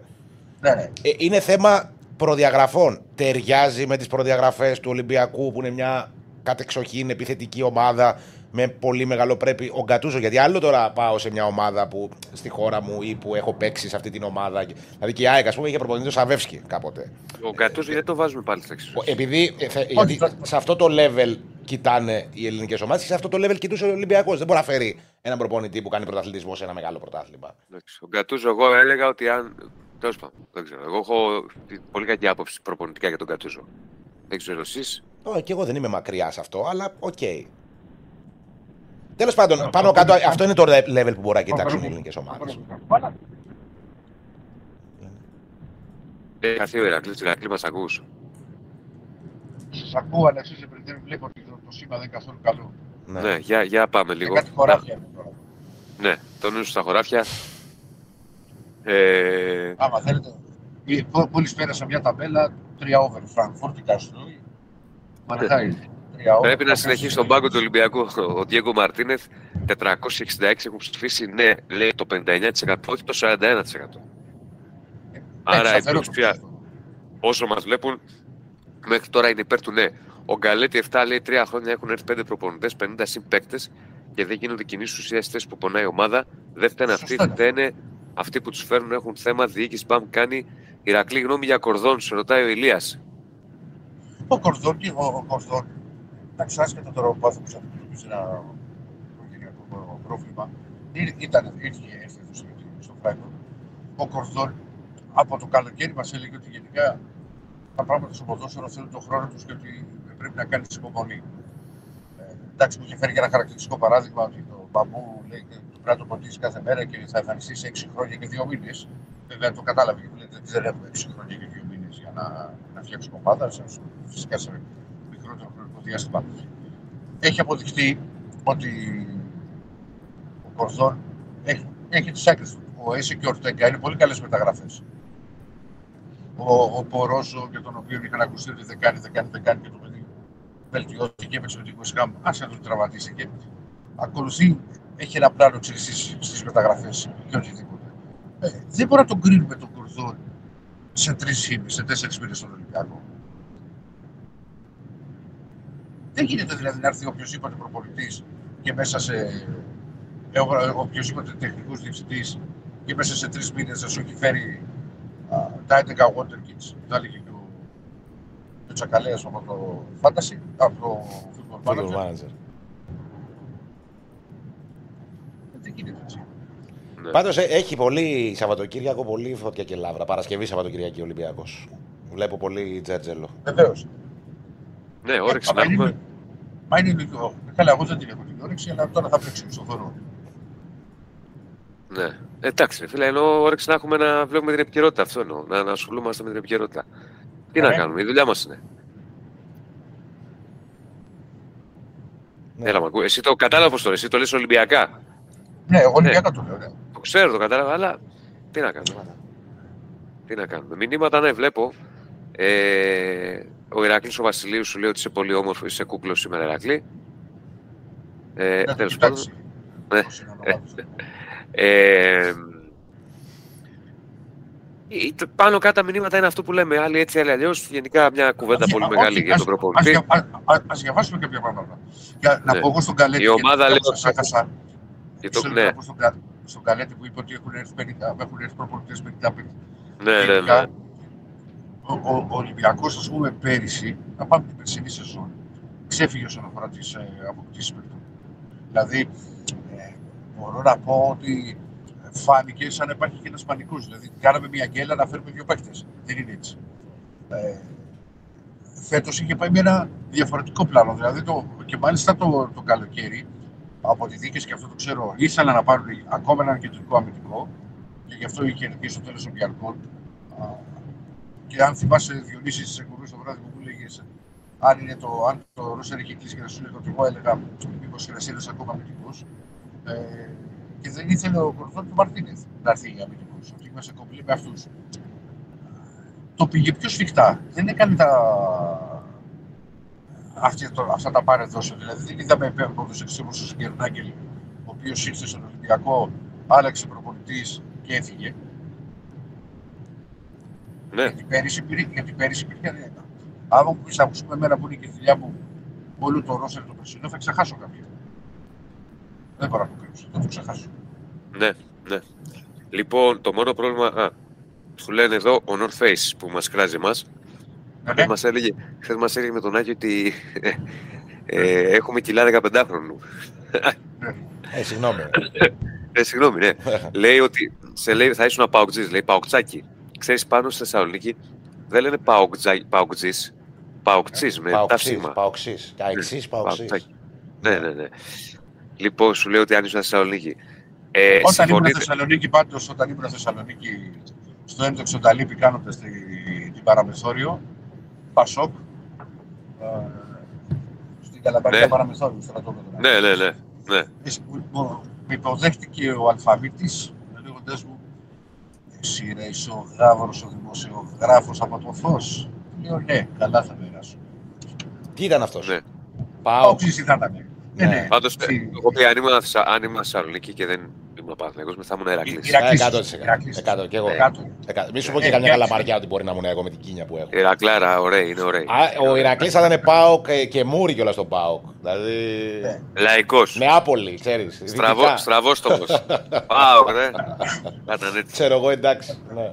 Ναι. Αφού έχετε συγγένεια τώρα εκεί, έχετε κοινή προσέγγιση. το Άσε ρε πράγμα. και έχω φάει τώρα τα πέντε και έχεις όρεξη εσύ για χαβαλέ. Πανηγύριζα να ξέρεις. ε, ε, Τι δεν το θες να κρύβω κάνουμε, πίσω από Ηρακλή, το- να- δηλαδή τι Τι έπρεπε πανηγύριζε, κάτι θα πει τώρα, κάτι θα πει. Για Σου πες. βγάλει τα κόλληβα και να έρθει να έρθει σήμερα σε Να πούμε ξέρεις. κόλληβα. Έλα, Ηρακλή. Ε, Πρόσεξε Διονυσάκη, ε, ε, γιατί το μα- φλέρταρες κι εσύ. Το φλέρταρες κι εσύ. Όταν τότε τρία που δεν λέω, βλέπω με τον αδερφό μου θα κάνουμε, ε, θα κάνουμε ωραία εκπομπή. Τι πανηγύρισες, τι πανηγύρισες θες. Όχι, λέω, τι πανηγύρισα. Λέω, παι, ευτυχώς που είχε και τα άλλα μάτια την ίδια ώρα, γιατί το δεύτερο μήκρο δεν θα μπορούσα να το περιγράψω. Ναι. Το λέω. εγώ, δεν- Φίλε μου, είσαι επαγγελματίας. Πρέπει και στις Αυτά- τραβέ να α- είσαι εκεί. Ψηλά τη Εσείς σημαία. τι Τι είπε. εκεί να είναι, Είναι είναι οι τις σημειοφόρες, τραβές. του έχουν κάτσει όλες οι κέντες του έχουν κάτσει με την Είναι ανόρθωση, η την ξυλάδα, τάξη. δεν είναι μόνο. Δεν είναι μόνο να βάζει γκολ. Επα- ε, Περίμενε λίγο, επαγγελ- περίμενε λίγο. Να στα πω εγώ Όχι, για τόσο καιρό. όχι, να μου τα Ε, πεις. Τα Τι έχω να μου φάει τα μέσα στο στούντιο. Μέσα στο στούντιο, εγώ Ναι. τα έχω φάει όλα. Δεν είναι μόνο να βάζει γκολ ο Ελαραμπή στην Arsenal και μετά να χάνει γκολ ο ο Μπαμεγιάνγκ και να νομίζω ότι πέθανες και να είμαι εγώ στο στούντιο να μην σε ακούω. Είναι κι άλλα στο παιχνίδι μέσα. Τι να κάνουμε τώρα. Εντάξει, του Ηρακλή του το δίνουμε γιατί είναι Ολυμπιακός Ναι. πέτρινο χρόνο. Εγώ αυτό το πάντα το λέω για τον Ηρακλή. Είναι Ολυμπιακός, λέω. ρε παιδί μου, βαθιά κουλτούρα Ολυμπιακή 80s, 90s. Πέτρινα είναι, χρόνια, είναι σεβαστική τσιμέντο. αυτή. Ναι, ναι, ναι. Τσιμέντο, Ναι, ναι, δύσκολα ναι. κάτι, Σε δύσκολες αυτούς- καταστάσεις, κορνέ κτλ. Εννοείται. Ναι, ας πούμε, ο- Εντάξει, εγώ έχω φάει από τον τύπο που, που έλεγε του κορνέδε, για να ξέρετε. Εσείς δεν τα έχετε προλάβει αυτά. Δεν τα έχουμε. Για να- Ε, και να τα προλαβαίναμε, ρε Ηρακλή, δεν συχνάζαμε στο Ρέντι, συγγνώμη, ας πούμε. Ναι, ναι, ρε, δηλαδή. Έξω. Ε, α, α, α, Τι λέγαμε, ότι κοίτα, Διονύση ναι, είμαστε, εγώ είμαι πάντα και στα δύσκολα εκεί. Απλά δεν μου βγαίνει ρε φίλε, λειτουργώ με το Εντάξει, συνέστημα. στεναχωριέσαι, ρε φίλε, λογικό δεν είναι. Τι να πεις, τι Δηλαδή, καλά να που κα- είναι. Να έκανα στο δεύτερο μήχρονο τι να έλεγα, ότι περσάρει ο Μασούρας. Τι να πω, τι να πω εκεί. Ναι. Θα σου τύχει Διονυσάκη μου κάποια στιγμή και θα δω τι μετά θα σε απολαύσω. Θα βάλω μετά να σου ακούω. Εμένα Θα θα μου πεις να σου τύχει. Με κοροϊδεύεις. Ε, που έχω μεταδώσει πίεση. την εποχή της κρίσης του Παναθηναϊκού σε κάθε γήπεδο της Ελλάδας; Με δουλεύεις τώρα. με Τώρα κάτι τι να- τώρα λαμίες τι και να με τους πω κάτι εγώ. αποκλεισμούς. Το- Ναι, τώρα τι μου λες; Εγώ τώρα, εγώ σε αυτά Τι τα μου λες; παιδιά εδώ. Και τους- όχι μόνο αυτό. Συγγνώμη, Άκη, συγγνώμη, Ναι, γιατί μου λέει ναι. δεν μπορούσα να περιγράψω. Αχ, μωρέ, δεν μπορούσα να περιγράψω το ευρωπαϊκό μάτς. Εγώ που φώναζα στα γκολ της Λαμίας στα πέναντι. Ναι, που φω- φώναζα στα γκολ της Λαμίας. Μεγάλη πρόκριση Σε Λαμίας στο αυτός Άκα. είσαι επαγγελματίας. Τι έπρεπε να πω δηλαδή, Είσαι και για- μου λες δεν μπορούσες Περίμενε. με, με τη Φράιμπουργκ. Για πρόεδρος η Μισία, εγώ. Το έχω πει. Ναι, Για πρόεδρος η Μισία. ναι ας την εσύ, Θα ας το άλλο βάλεις σου εκεί, λέω. Θα βγω εγώ μπροστά. Όχι, Εγώ εγώ Εγώ τώρα- δεν ρε φίλε, εδώ. δεν μπορούσα να τα παρηγορήσω. Εγώ τώρα τι- που, Το λέω. που ε, Παναξιακός ΑΕΚ στην Άξο, Κυριακή μεσημέρι, να βγαίνει η ΑΕΚ από τη Φυσούνα, ο Γροντής, ο Ανάκογλου και τα άλλα παιδιά, και να είναι οι δημοσιογράφοι στη Φυσούνα, που βγαίνουν οι παίχτες, στη Φυσούνα, στη- βγαίνουν από τα ποδητήρια. Ε, ΑΕΚ Άγιος, Νικόλα, Άγιος Νικόλαος ΑΕΚ Γάμα Εθνική στην Κρήτη, Σάββατο, 11.30 ώρα το πρωί. Το παιχνίδι, πρώτη ομάδα. Πρώτη ομάδα, δεν είχαμε και δεύτερη τότε. Ε, ναι, ρε, αυτά είναι σκληρά. ρε. Και Οπότε, τώρα σου λέω Ηρακλής, ε, και τώρα για μου λέτε εσείς πεντάρα για σε τη Λαμία. ευρωπαϊκό μάτς. Ναι, ναι. Σιγά. Πεντάρα Ναι, σε ναι. ευρωπαϊκό μάτς. Ναι. Άσε τώρα, Ηρακλή. Και ας σου πω και κάτι. Αυτά είναι που. Δηλαδή, αν έχεις κιόλας και ένα δέσιμο με μια ομάδα, αυτά είναι που. Δηλαδή, τα δύσκολα είναι που μένουν. Αν, Ναι. δεν, Χωρίς πλάκα το λέω τώρα αυτό. Έτσι δεν είναι. Δηλαδή, τα πιο πολλά σε μια ομάδα είναι τα δύσκολα, ας πούμε. Και τα πιο. Αυτά Ναι. που κρατάνε, ας πούμε, το δέσιμο. Τουλάχιστον εγώ έτσι το βλέπω. σω γιατί είναι και Και πολύ τα δύσκολα μετά στην ΑΕΚ. και η μέρα, η βρα- το, δηλαδή αν είσαι κανένα εκτός έδρας και έχει κάνει Η καμιά επόμενη- δυσκολία πολύ μεγάλη και, Ωραία, το γυρίζει, βράδυ. Και γυρνάς με την ομάδα Ναι. και αυτό, αυτά είναι τα δύσκολα. Άκη, τι να Εκεί πεις δεν εσύ, είναι- λέει δεν ο είναι σαν- Σταύρο. Όχι, Ακόμη εγώ- περισσότερο. Που κάτω από ποια ομπρέλα έκανε μετάδοση Εγώ- Ζωνιανά ΑΕΚ. Ωραία. Πάμε. Ωραία. ναι. Λοιπόν, ε, δεν ξέρω, Ηρακλή, θες κάτι άλλο να προσθέσεις; Ε, κάτι άλλο, κάτι άλλο.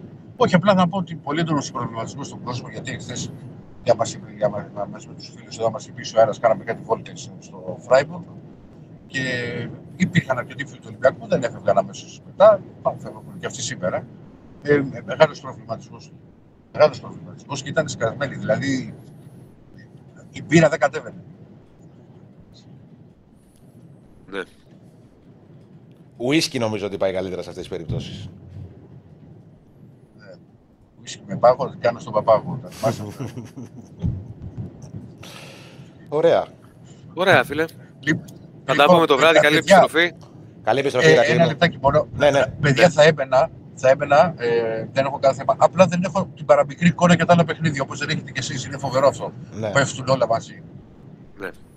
Ναι, οκ. Δεν θα πέφτουν για πολύ όπως. Διονύ, Διονύση, εσύ τι ώρα πετάς; Εγώ τώρα θα βγω 10 λεπτά γιατί δω, ε, μια μισή. Όχι, τι ώρα είναι τώρα, έχω χάσει τις μπάλες με, με, με διαφορά ώρας. Εδώ είναι τώρα μία παρά πέντε, δεν είναι Ελλάδος. Τώρα είναι μια παραπέντε Ελλάδος, ναι. Σε μισή ώρα φεύγουμε από εδώ.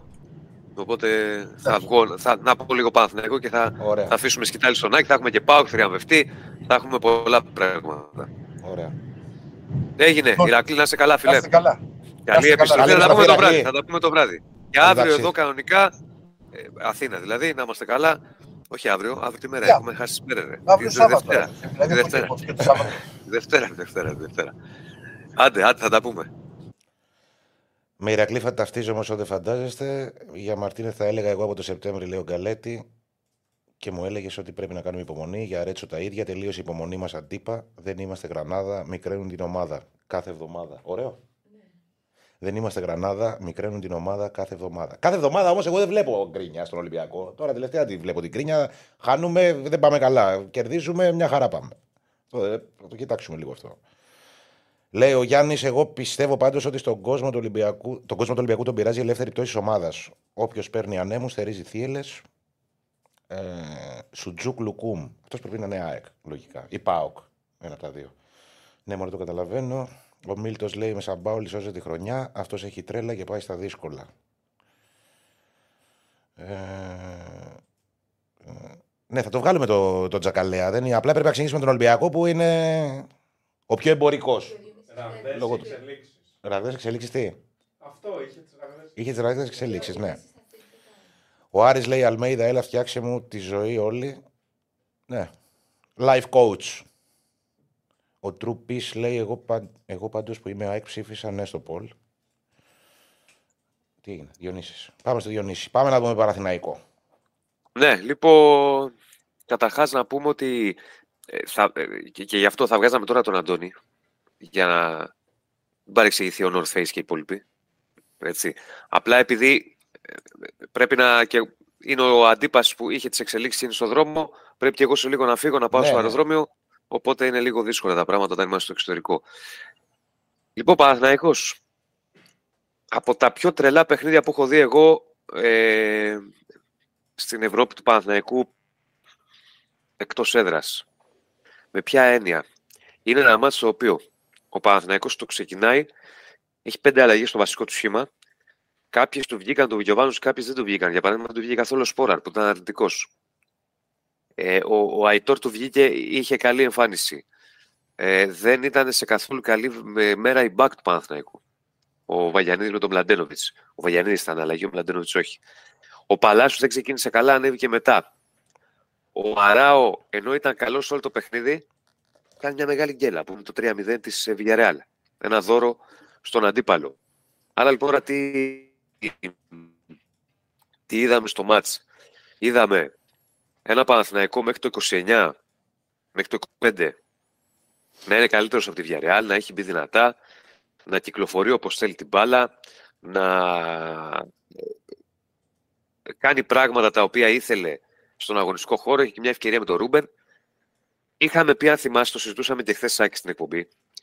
Τα τελευταία παιχνίδια ο Παναθηναϊκός κάνει κάποια φτηνά λάθη, ατομικά ή πιο ομαδικά, αν θες, δύο-τρεις παίκτες μαζί, που τα πληρώνει με τον πιο ακριβό τρόπο. Δηλαδή με γκολ. Το είδαμε στη Βρετάνη, το είδαμε στο Χαριλάου, το είδαμε και χθες. Και χθες το ίδιο πράγμα είναι. Άρα λοιπόν, από το, ενώ είναι ένα μάτσο στο οποίο ο Παναθηναϊκός μέχρι και το σημείο καλύτερος, πρώτο λάθος, πρώτο γκολ. Κάνει λάθος ο Μλαντένοβιτς, χάνει τον εξτρέμ, δεν μπορεί να τον κατεβάσει με φάουλ να τον σταματήσει κάθε τι ένα μηδέν. Κόλλησε. Πέντε λεπτά αργότερα σε μηδέν για Real. Γιατί το λέω αυτό, κόλλησα, Ε, τ- εντάξει, τώρα ξεκόλλησες. μ' ακούτε; Ναι, ναι, ναι. Ωραία. ωραία. Γιατί, γιατί το λέω αυτό, το λέω αυτό γιατί σε τέτοιο επίπεδο δεν μπορείς να κάνεις τέτοια, αλλά θα το πληρώσεις ακριβά. Χωρίς ο άλλος να σε πιέζει, χωρίς να σε ισοπεδώνει, ας πούμε. Θα το πληρώσεις ακριβά. Το πληρώνει ο Παναθηναϊκός με δύο γκολ. Σαν να μην έφτανε αυτό, ξεκινάει το δεύτερο μήχρονο και με το που ξεκινάει το δεύτερο μήχρονο, όχι απλά γίνεται λάθος, γίνεται δώρο. Χωρίς να πιέζεται ιδιαίτερα ο, ο Αράο έχει την μπάλα, τη χάνει. Με το που βλέπει ο αμυντικός ότι πάει να τη χάσει, του την παίρνει. Πάσα στον επιθετικό 3-0-47. Και εκεί λες ότι έρχεται μια δύσκολη βραδιά. Δηλαδή, εγώ εκεί άρχισα να σκέφτομαι ότι σήμερα θα γίνει διαγωνισμός Παναθηναϊκού Ολυμπιακού για το ποιος θα έχει την πιο βαριά ήττα. Έτσι. Όταν είναι 3-0-47 και κάνει τόσο φρικτά λάθη. Γυρίζει το κουμπί για τον Παναθηναϊκό από το 60 και μετά. 55 και μετά.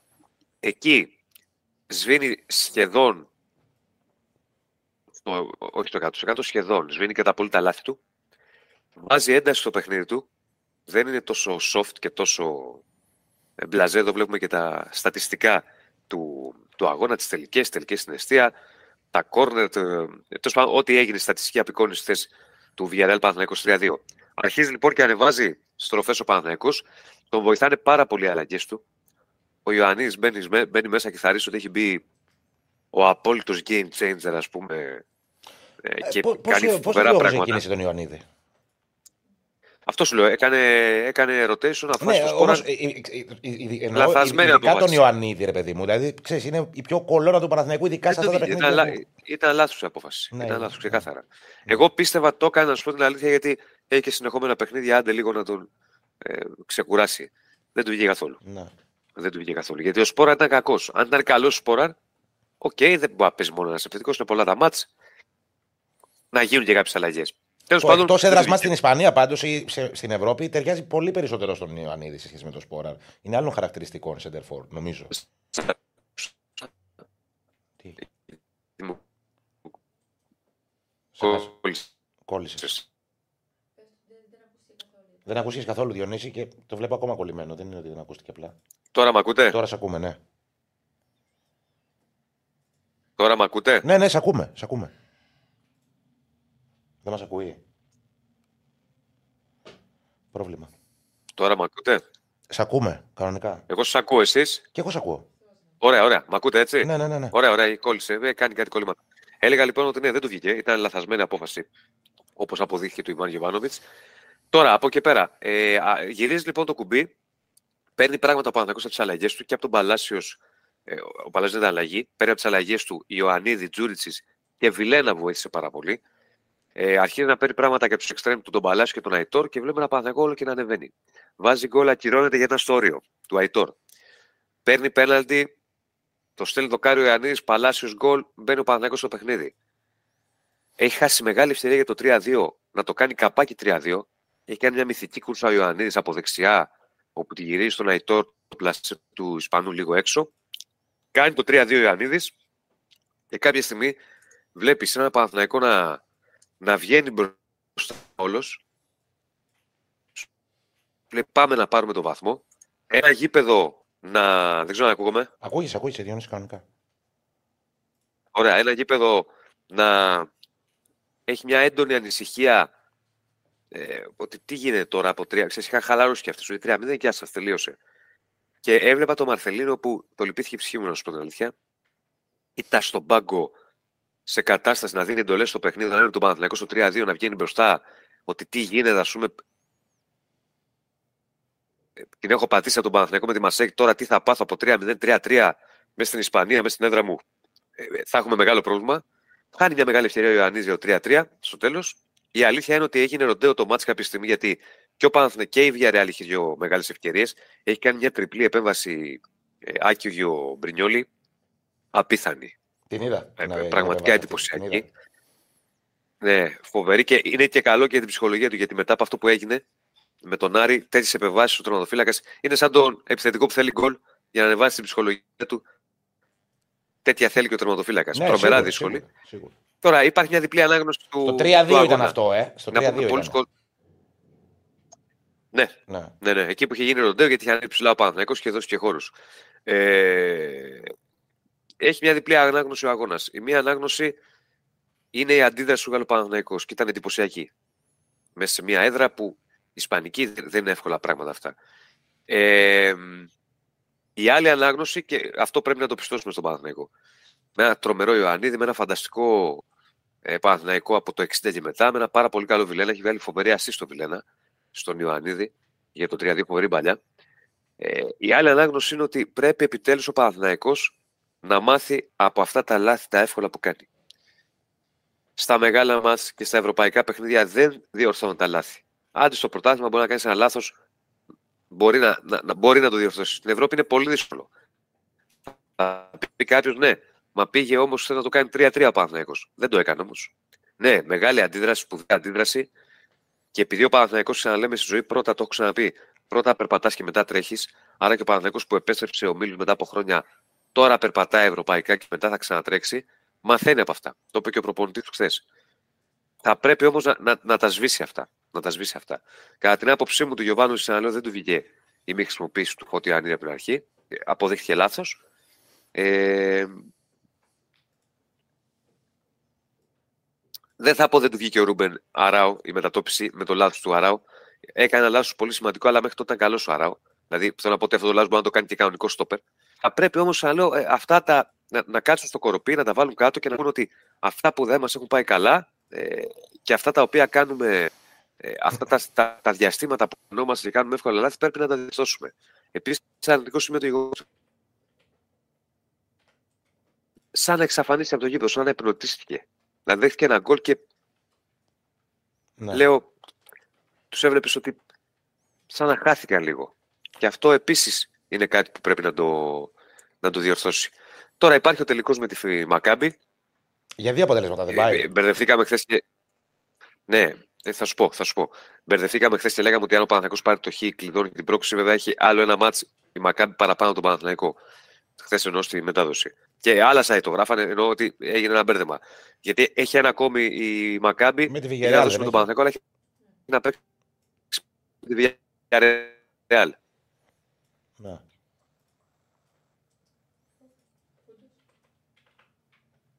Κόλλησε.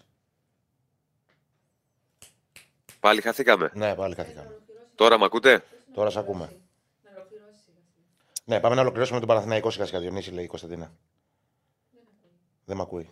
Ωραία μήνυμα. Πάμε σε break, το χρονικό μας. Κάτσε να το πει. Τι κάνουμε τώρα;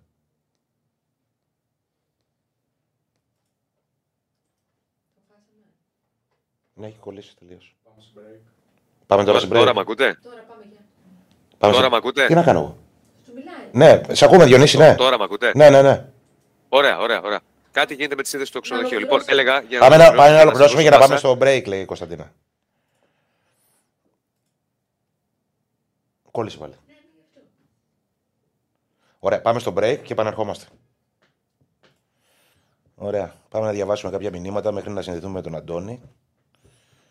Άκη, μόνο όταν είσαι εσύ στο στούντιο λέει συμβαίνουν αυτά, αφού τότε είναι οι άλλοι ε, σε ουδέτερο έδαφος και παλεύουν να βρουν ίντερνετ. Τι να κάνουμε; Ο Λουτσέσκου μπορεί να. τε- Έφυγε το μήνυμα. Διονύσης σχόλιο για το πέναλτι. Διονύση και καλαμαράκια τέλος.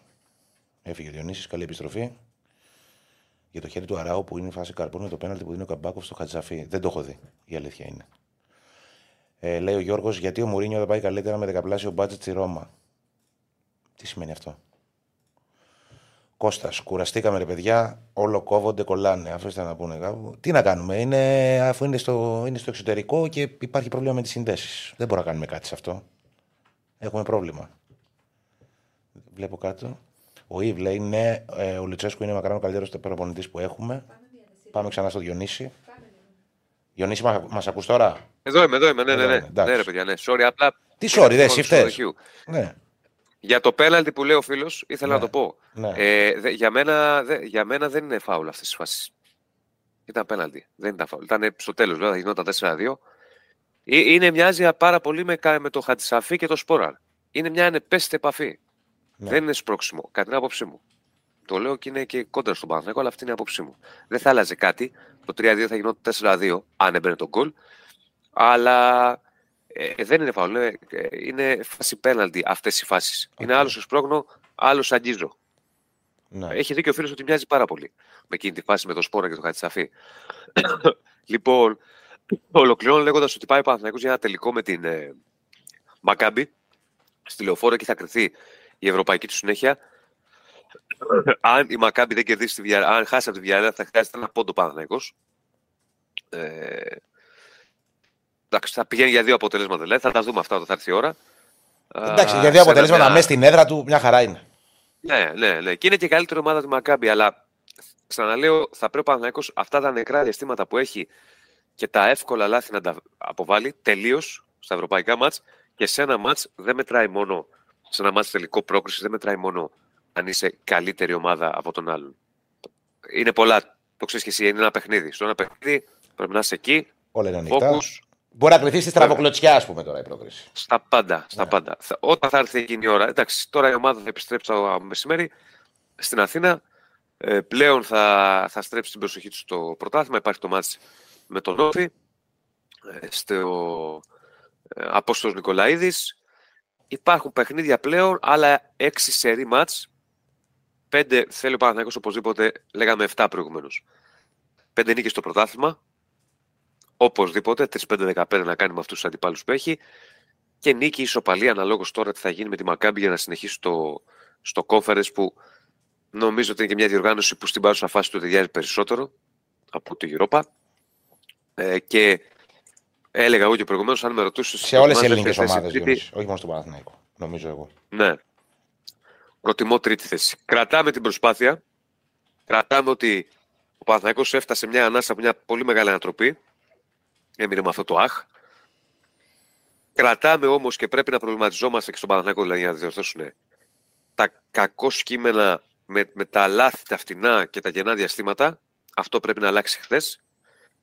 Για μένα πρέπει να, να διορθώσει και το transition το Παναθηναϊκός. Κάποιες φορές το αμυντικό transition έχει θέματα, όχι μόνο στο χθεσινό παιχνίδι. Και προχωράμε. προχωράμε. Δεν το συζητάμε ότι εντάξει, είναι μια ομάδα που είναι καλύτερη σχέση με πέρυσι ο Παναθηναϊκός.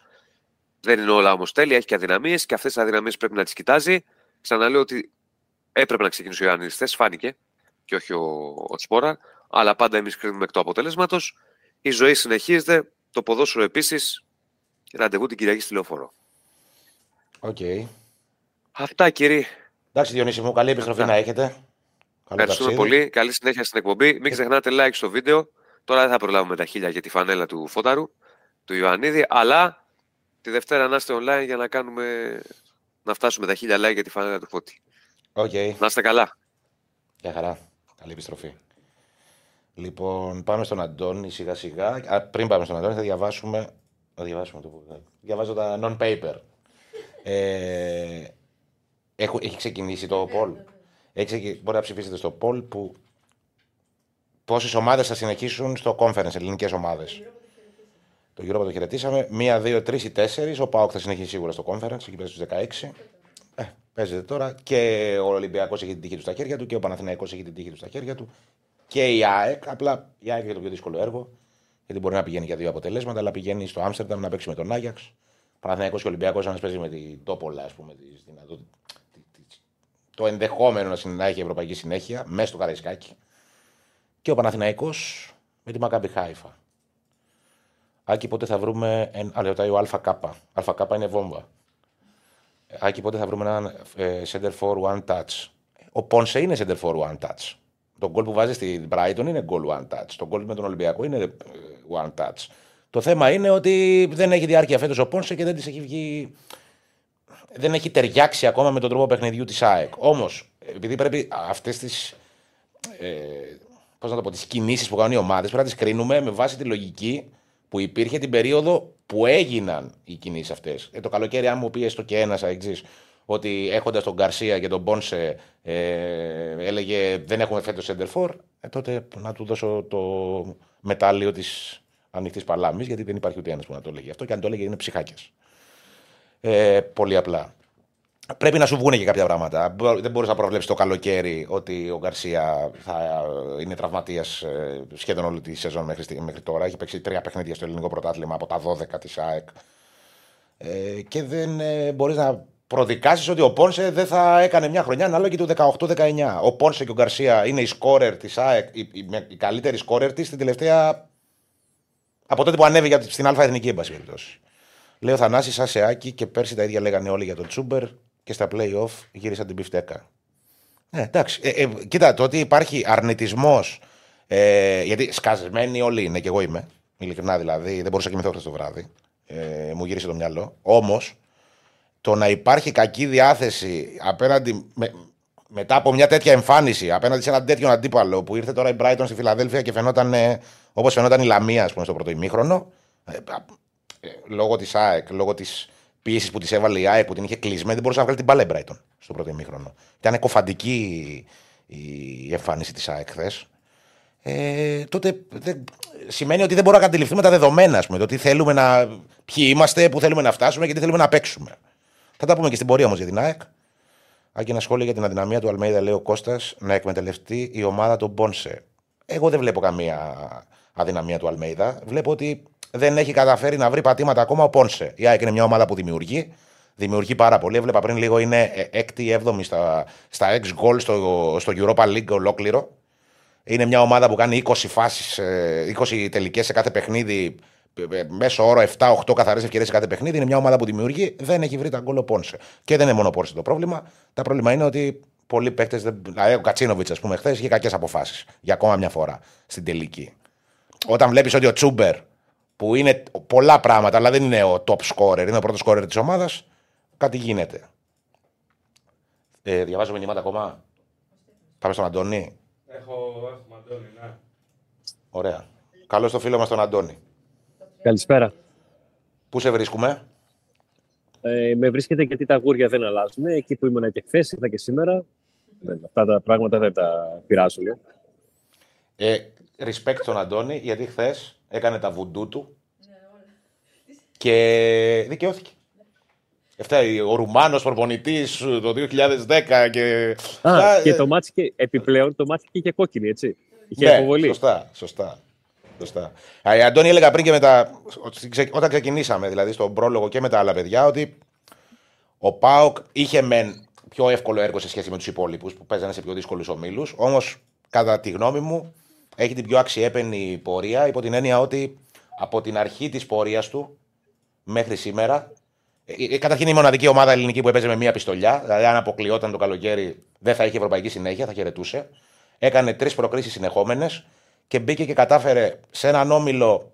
Οκ, είχε δύο βατές ομάδες, αλλά η Άιντραχτ είναι πάντα Άιντραχτ, σε όποια κατάσταση και να βρίσκεται. Να είναι πρώτος και να εξασφαλίσει τη συμμετοχή του στους 16 του Conference. Νομίζω ότι είναι μια πολύ μεγάλη επιτυχία.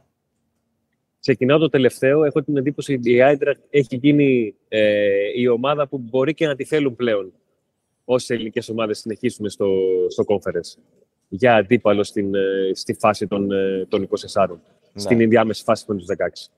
Με τη συνολική της εικόνα.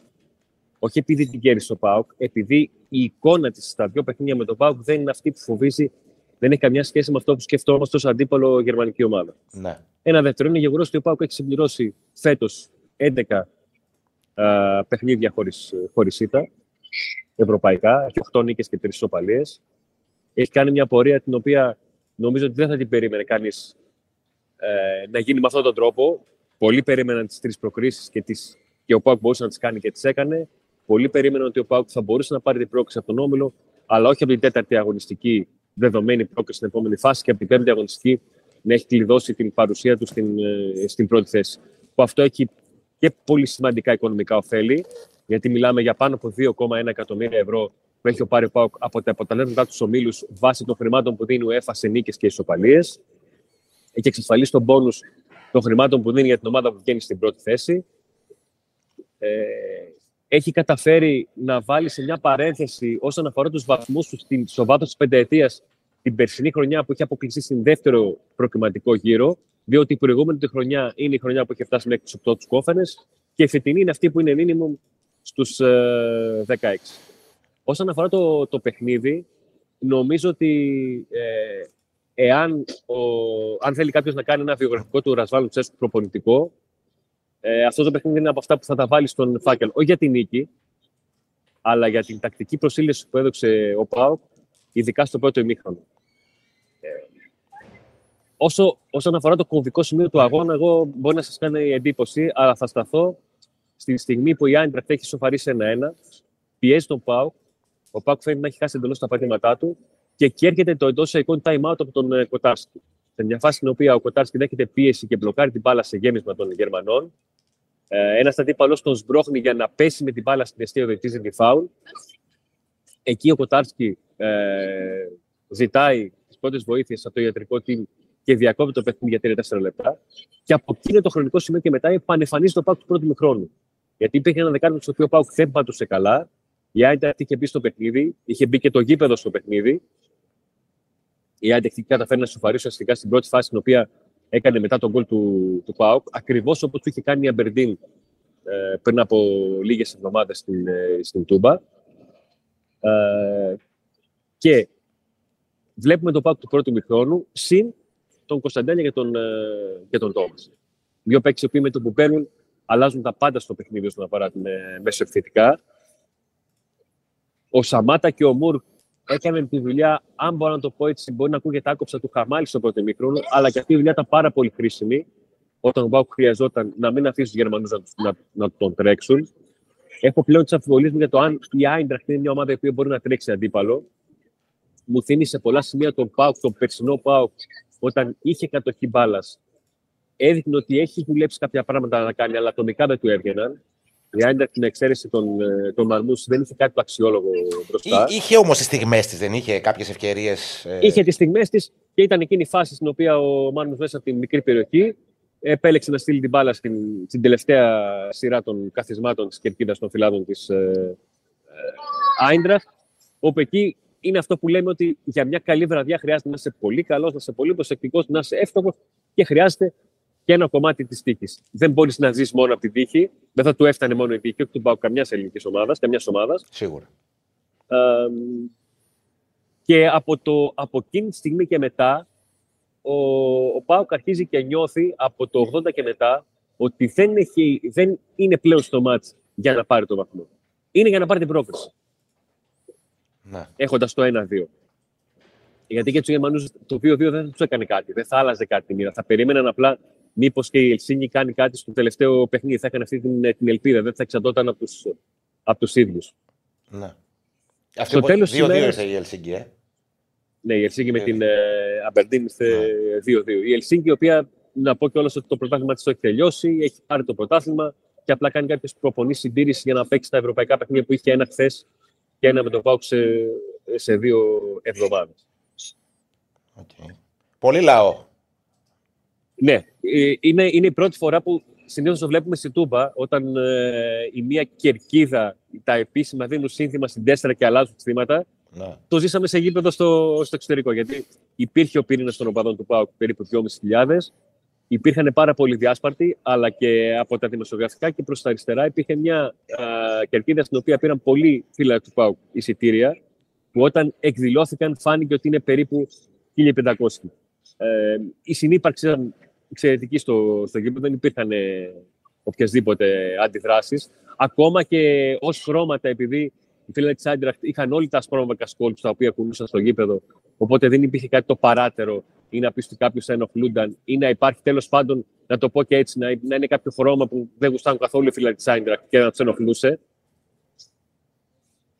Ναι. και κάπως έτσι κύλησε. Γράφει, γράφει ο Σουτσούκ Λουκού με ένα μήνυμα, λέει μόνο ο Πάο και έφερε βαθμούς και απεσταλμένο που να μην κολλάει. Γιατί ο Ηρακλής και ο Διονύσης είχαμε θέμα με τη σύνδεση. Καλό, ωραίο.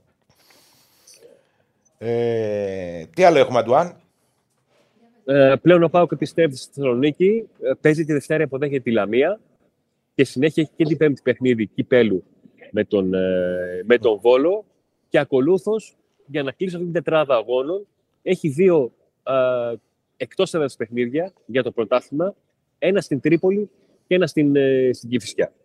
Αυτό που είναι το ζητούμενο για τον Πάοκ ε, και το θέμα συζήτησης είναι ότι ε, ο Πάουκ έχει καταφέρει να δείξει πάρα πολύ μεγάλη προσήλωση στα ευρωπαϊκά παιχνίδια και από τη στιγμή που υπάρχει το, το μάτς με την, ε, με την Ελσίνκη που είναι διαδικαστικού χαρακτήρα αλλά φέρνει βαθμούς και χρήματα στον, ε, στον ΠΑΟΚ έχει ένα διάστημα τριών μηνών μέχρι τις αρχές Μαρτίου για να μεταφέρει ο Λουτσέσκο αυτή την αγωνιστική προσήλωση που έχει δείξει ο ΠΑΟΚ στην πλειοψηφία των ευρωπαϊκών του αγώνων στο ελληνικό πρωτάθλημα. Γιατί ο ΠΑΟΚ καταφέρει να είναι στου 16, είναι στο μείον 2 από την κορυφή και έχει ένα πρόγραμμα βατό για ομάδα που κάνει πρωταθλητισμό.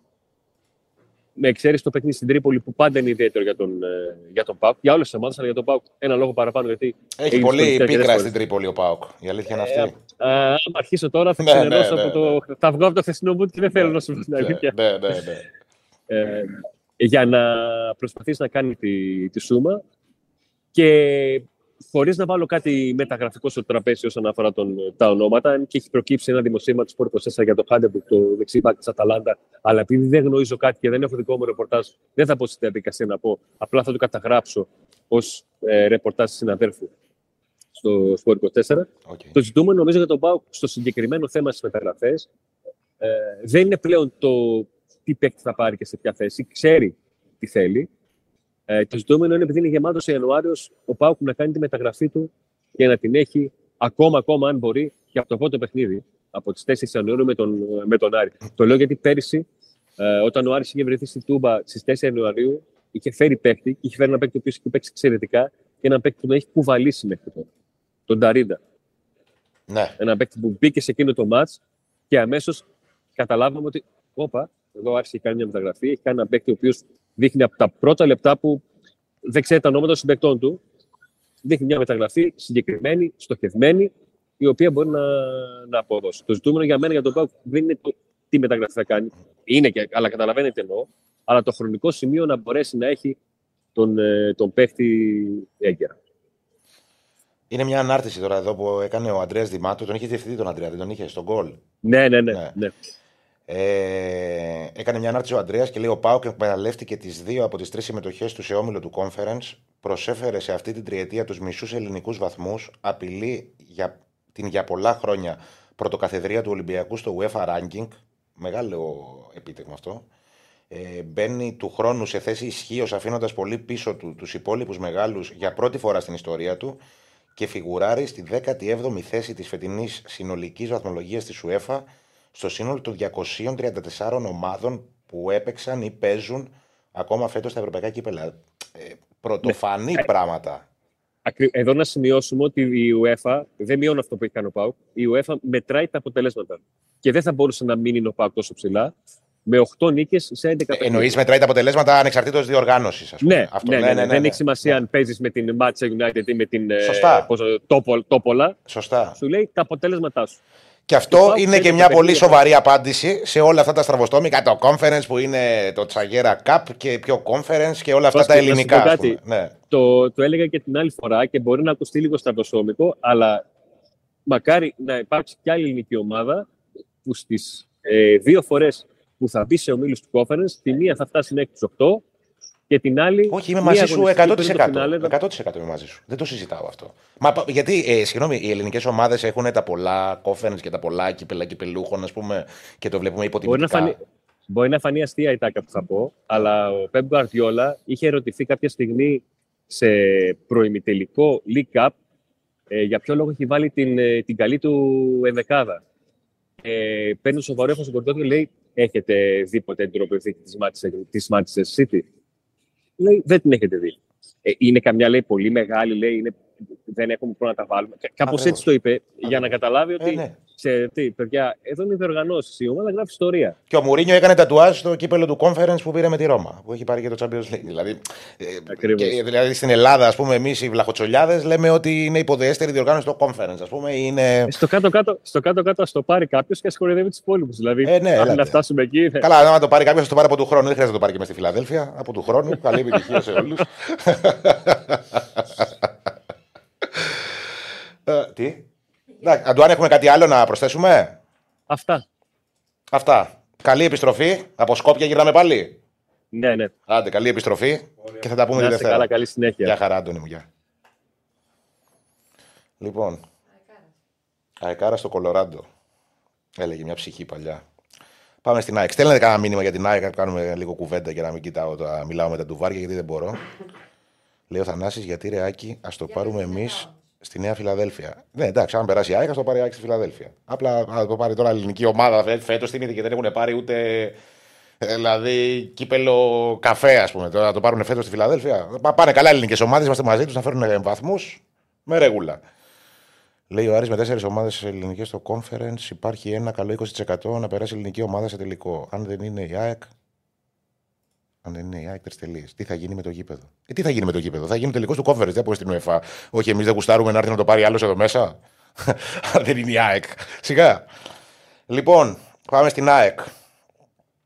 Ε, υπάρχουν δύο πράγματα στο ποδόσφαιρο. Υπάρχει η απόδοση και το αποτέλεσμα.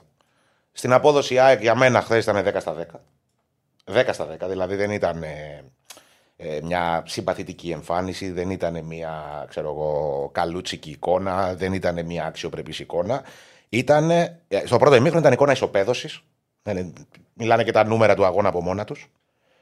Ε, σε πρωτοφανή βαθμό, δηλαδή υπήρχαν ομάδες της δεύτερης ταχύτητας του ελληνικού πρωταθλήματος που ήρθαν φέτος στη Φιλαδέλφια και δεν υπέφεραν όσο υπέφερε η Brighton. Δεν είναι καθόλου τυχαίο που ο προπονητής της Brighton είπε ότι σπάνια. Ε, η πρώτη φορά λέει ο αντίπαλος ήταν καλύτερος από εμάς σε μεταξύ μας παιχνίδι το τελευταίο διάστημα και ήταν πολύ προβληματισμένος γι' αυτό. Ε, αναποτελεσματικότητα, παραδοσιακά ε, και εικονογραφημένα, δυστυχώς, γιατί ε, στην Ευρώπη είναι άδικο όταν πιάνεις αυτά τα πολύ ψηλά στάνταρ που έπιασε χθες η ΑΕΚ. Είναι πραγματικά κρίμα να μην καταφέρεις να πάρεις τίποτα από το παιχνίδι. Η ΑΕΚ δεν κατάφερε να πάρει τίποτα από μια μεγάλη της βραδιά. Και όπως και να έχει, ε, είναι αυτή, αυτό της αφήνει μια μεγάλη πίκρα. Της αφήνει όμως και. Δηλαδή ήταν πολύ ρε παιδί μου, πώς να το πω. Ε, πολύ ειλικρινές το χειροκρότημα της Φιλαδέλφιας μετά το παιχνίδι στην ΑΕΚ. Δηλαδή, μάτωσαν τα χέρια του κόσμου να χειροκροτάει την προσπάθεια, που ήταν όντως συγκλονιστική.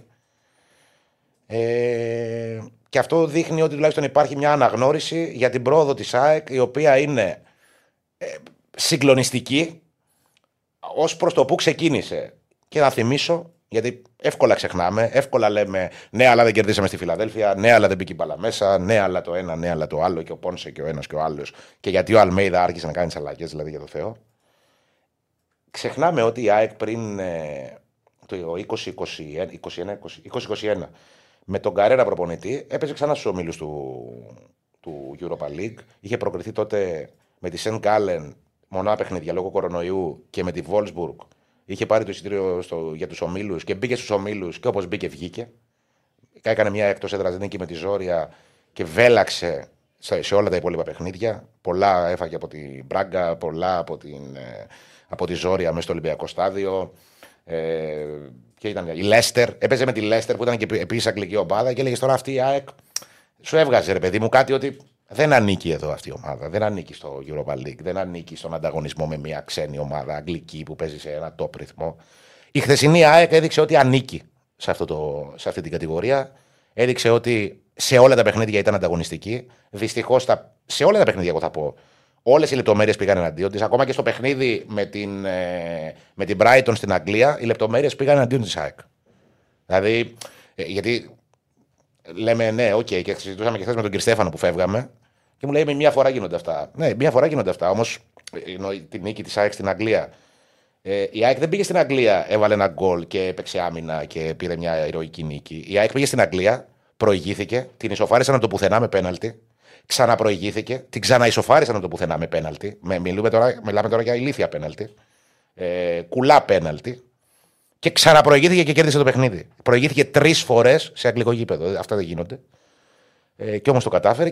Πήρε τις λεπτομέρειες και εκεί εις βάρος της. Πήρε τις λεπτομέρειες με τον Άγιαξ στη Φιλαδέλφια εις βάρος της, με το χαμένο τετ α τετ του Γιόνσον και με το πέναλτι στο πρώτο ημίχρονο που, οκ, okay, εκεί ήταν καλύτερος ο Άγιαξ. Πήρε τις λεπτομέρειες εναντίον της στο Βελοντρόμ σε ένα σημείο του ματς που άρχισε να βρίσκει μια ισορροπία και πλήρωσε το λάθος του Στάγκοβιτ. Έμεινε με 10 παίκτες, έφαγε τον γκολ με το πέναλτι και σχόλασε ο γάμος εκεί.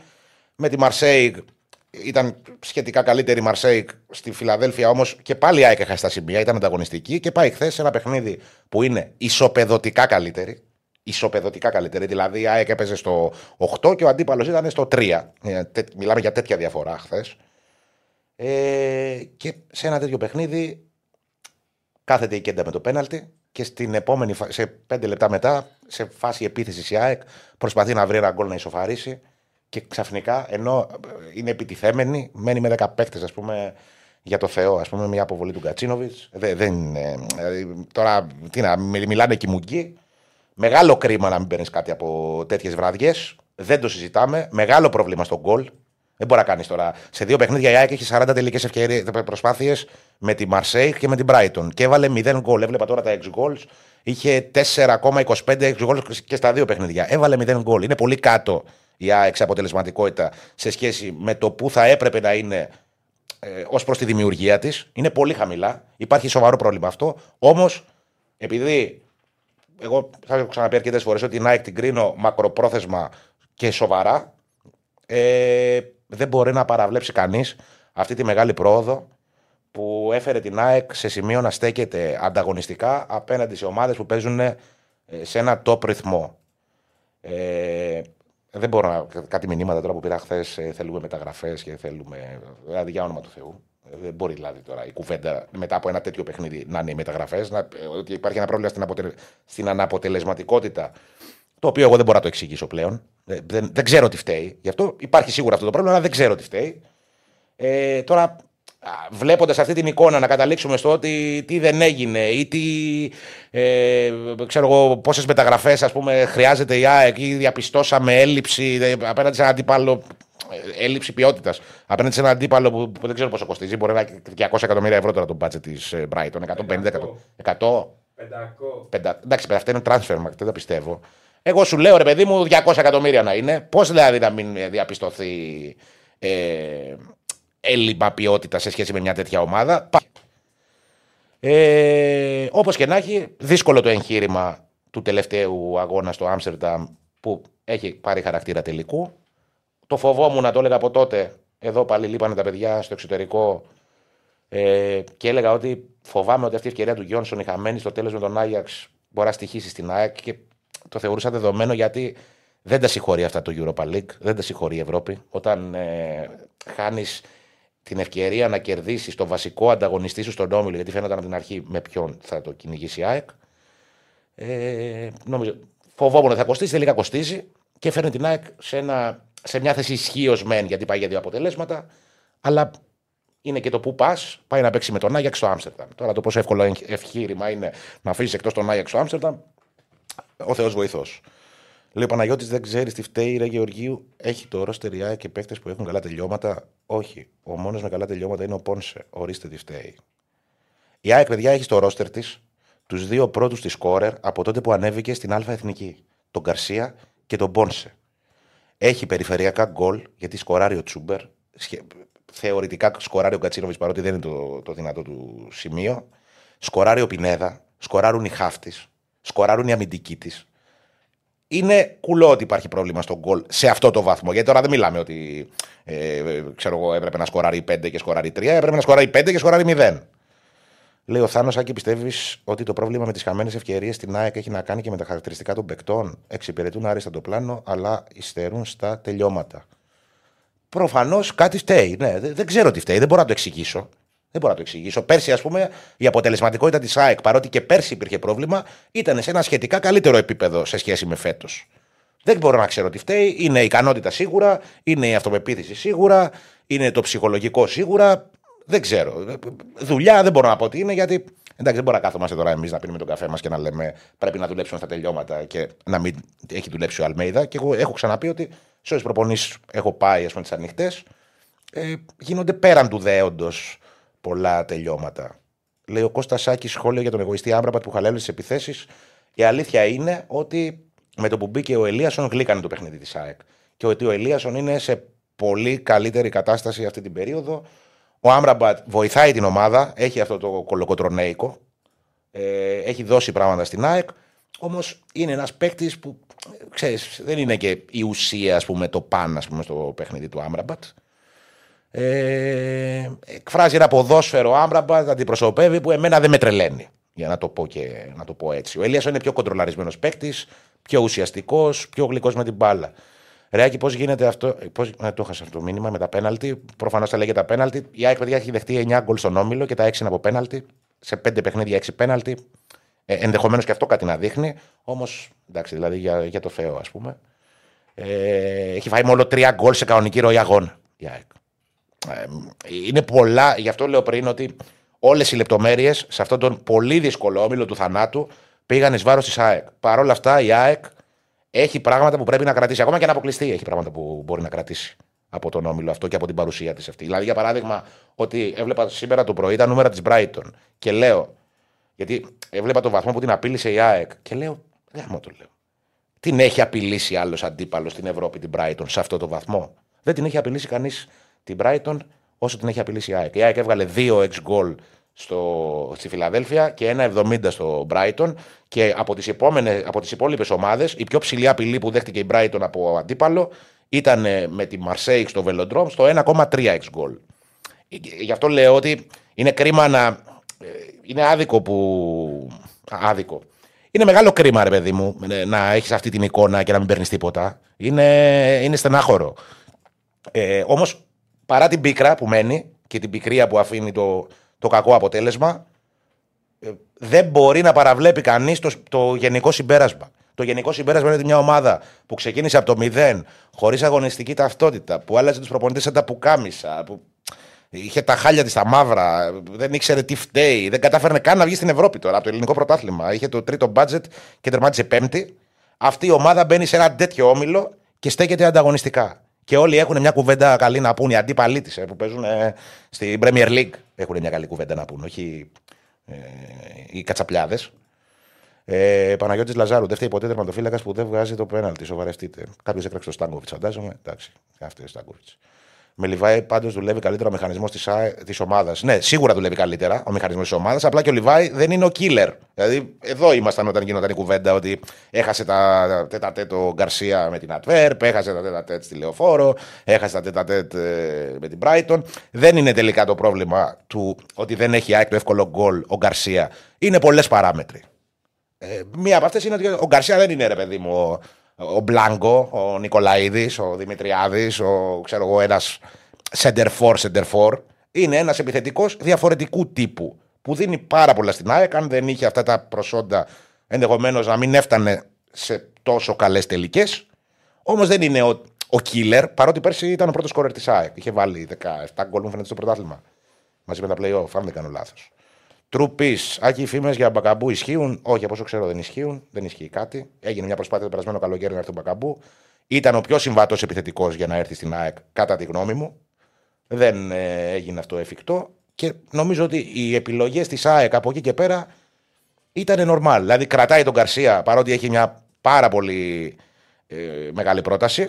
Εγώ θα τον πουλούσα, το έχω ξαναπεί. Αλλά δεν είμαι κάποιος εγώ για να το πουλήσω ή να μην το πουλήσω. Καφενιακά το λέω.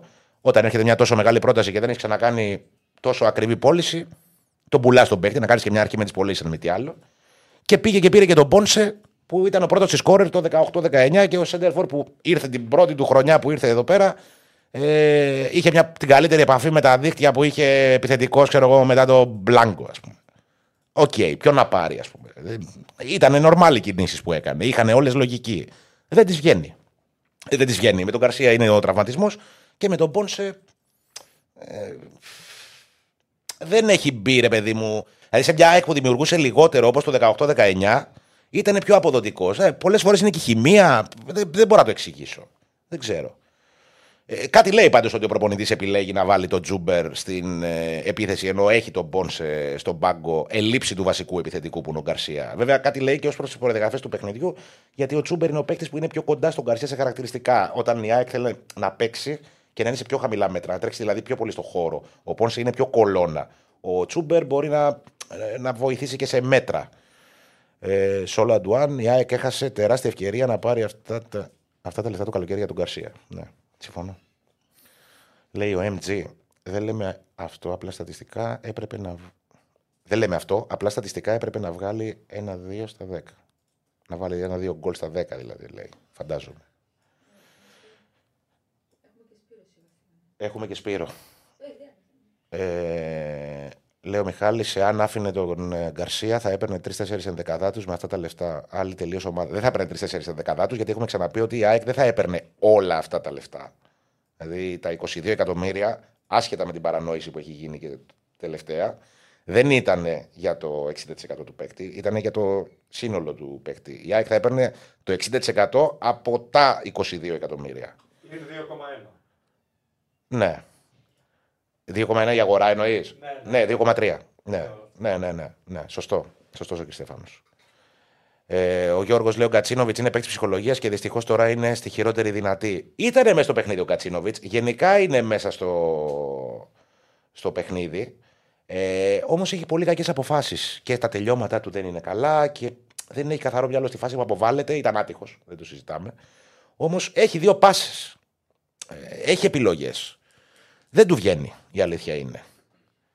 Ε, λέει ο MG να αποκρούσει ένα-δύο πέναλτιάκι, δεν γίνεται να μην αποκρούσει. Εντάξει, ρε παιδιά, το πέναλτι είναι τύχη. Αν πέσει στη σωστή πλευρά, υπάρχει περίπτωση πού να, τι να αποκρούσει ένα-δύο πέναλτι. Δηλαδή πέφτει καλά και του την κάνει ο άλλος από, την- από την άλλη μεριά. Μην, μην λέμε τώρα, ψάχνουμε να βρούμε τώρα πρόβλημα εκεί που δεν υπάρχει. Δεν νομίζω τώρα το πρόβλημα της ΑΕΚ είναι ότι δεν αποκρούει τα πέναλτι ο Στάγκοβιτ. Είναι θέμα ότι και πέναλτι να αποκρούσει, πάλι θέμα τύχη είναι, ε, τύχης είναι, δεν είναι θέμα ικανότητας.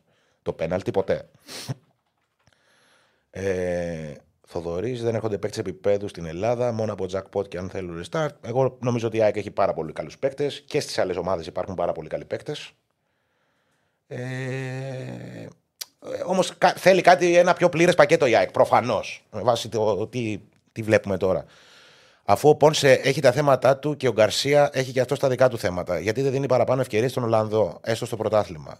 Τι του έχει κάνει του Αλμέιδα ο Φαν Βέερτ. Κοίτα να δεις. Έχει τον Γκαρσία, που όταν είναι διαθέσιμος ξεκινάει ο Γκαρσία. Έχει τον Πόνσε που πρέπει να τον διαχειριστεί. Είναι μια αγορά ακριβή για την ΑΕΚ. Ε, έχει τον Τσούμπερ που είναι ο πρώτος πρώτος σκόρερ της ομάδας. Πήγα να ακούσω τα αούλα μου εδώ πέρα. Ε, ο Φαν Βέερτ έχασε. Τη, ε, και για μένα θα μπορούσε να πάρει καλύτερες ευκαιρίες. Ε, πέρσι τα νούμερα του ήταν πάρα πολύ καλά ως προς την αποτελεσματικότητα. Ε, Όμως τώρα έχει και ένα θεματάκι από ό,τι μαθαίνω. Ναι, θα μπορούσε να πάρει κάποιες παραπάνω ευκαιρίες ο Φαν Βέερτ. Κάποιες φορές που πήρε δεν περίμενε και κάτι καλύτερο η ΑΕΚ, δηλαδή με τον Πανσεραϊκό. Εκεί που περιμένεις από το Φανφέρτ να καθαρίσει λίγο την πουγάδα στην αρχή που το- η ομάδα τον έχει ανάγκη, δεν έδωσε. Όχι ότι αποτελεί αυτό. ε, δεν έδωσε, δεν ξέρω να παίζεις. Όμως. Ε, Έχασε και το πέναλτι. έχασε και το πέναλτι. Εντάξει, το πέναλτι ήταν το τελευταίο. Γενικά, ρε παιδί μου, δεν... πέρσι ήταν πολύ αποτελεσματικός. Δηλαδή σε σχέση με τις ευκαιρίες και με τα παιχνίδια που έπαιξε και τις ευκαιρίες που βρήκε, ήταν το πιο αποτελεσματικό φόρ της ΑΕΚ. Ε, εννοώ σε αναλογία τελικών προσπαθειών και γκολ ο Φαν Βέερτ. Ε, OK. Okay. Εδώ λέμε όμως ότι ακόμα και ο Πόνσε που είναι πιο ενεργητικό φορ δεν μπορεί να μπει στην ομάδα καλά. Πώς θα μπει ο Φαν Βέερτ που είναι ένα ακόμα πιο στατικό φορ; Άκη είμαι Παναθηναϊκός, η ΑΕΚ έχει πλέον πολύ ποιοτική ομάδα ίσως είναι η πιο ποιοτική μαζί με τον Παναθηναϊκό, αλλά έτυχε σε δύσκολο όμιλο. Η προσπάθεια της είναι πολύ καλή. Μπράβο της. Συμφωνώ. Πάμε στο Σπύρο, ναι. Καλώ στο Σπύρο. Σπύρο, έχουμε... δεν είμαστε καλά σήμερα. Αλλά υπάρχουν και χειρότερα, οπότε προχωράμε. Υπάρχουν και χειρότεροι. Ε, Μιας και για τα 6 goal είναι πάρα πολύ σημαντικό και το 6 goal είναι τελική, γιατί το 6 goal είναι ένας ε, αθρηστικός παράγοντας. Οπότε παραδείγματο χάρη, μια ομάδα κάνει 50 σουτ έξω την περιοχή με 0,1, ε, θα δούμε ένα πολύ μεγάλο νούμερο. Οπότε, δηλαδή, ναι, άμα είναι σωστά. πολλά σουτ, η ποιότητα των ευκαιριών, δηλαδή το X goal, επειδή είναι αθρηστικός και δεν μετράει η ανατελική, μπορεί να πάει πάρα πολύ ψηλά. Οπότε και αυτό πρέπει να το δούμε, να δούμε δηλαδή, πού είναι οι τελικές στάσει. Ε, Χωρίς... ξέρεις τι γίνεται, γιατί μπερδεύεται ο κόσμος. Να σου πω, επειδή ασχολούμαι πολύ με αυτά τα θέματα. Mm-hmm. Ε, αυτό το λέω, το ξέρω. Ναι, ε, να σου πω τι γίνεται. Το, είναι δείκτης το X goal, είναι κατά προσέγγιση. Δεν σημαίνει ότι πάντα λέει την αλήθεια είναι κάτι ενδεικτικό που εν μέρη δείχνει από πού εκτελείς. Δείχνει την ποιότητα των τελικών σου, όχι η ποιότητα της τελικής, η ποιότητα του σουτ, ας πούμε. Η ποιότητα του από πού εκτελείς, πόσο καθαρή είναι η ευκαιρία σου. Κατά προσέγγιση, αν το δεις. Ε, το 6 goal δεν είναι για να το δεις ανά παιχνίδι. Το 6 goal είναι να το δεις σε μια διάρκεια πιο μεγάλη. Δηλαδή, ε, αν η ΑΕΚ, για παράδειγμα, η ΑΕΚ τώρα έχει, είναι 6η ή 7η στα 6 goals σε όλο το Europa League. Αυτό κάτι δείχνει. Ε, το, το 6 goal σε ένα παιχνίδι μπορεί να συμβαίνει αυτό που λες εσύ. Μπορεί να κάνει 50 ναι, σουτ ναι. από το γάμο του Καραγκιόζη και να ανεβάσει ένα δίκτυ.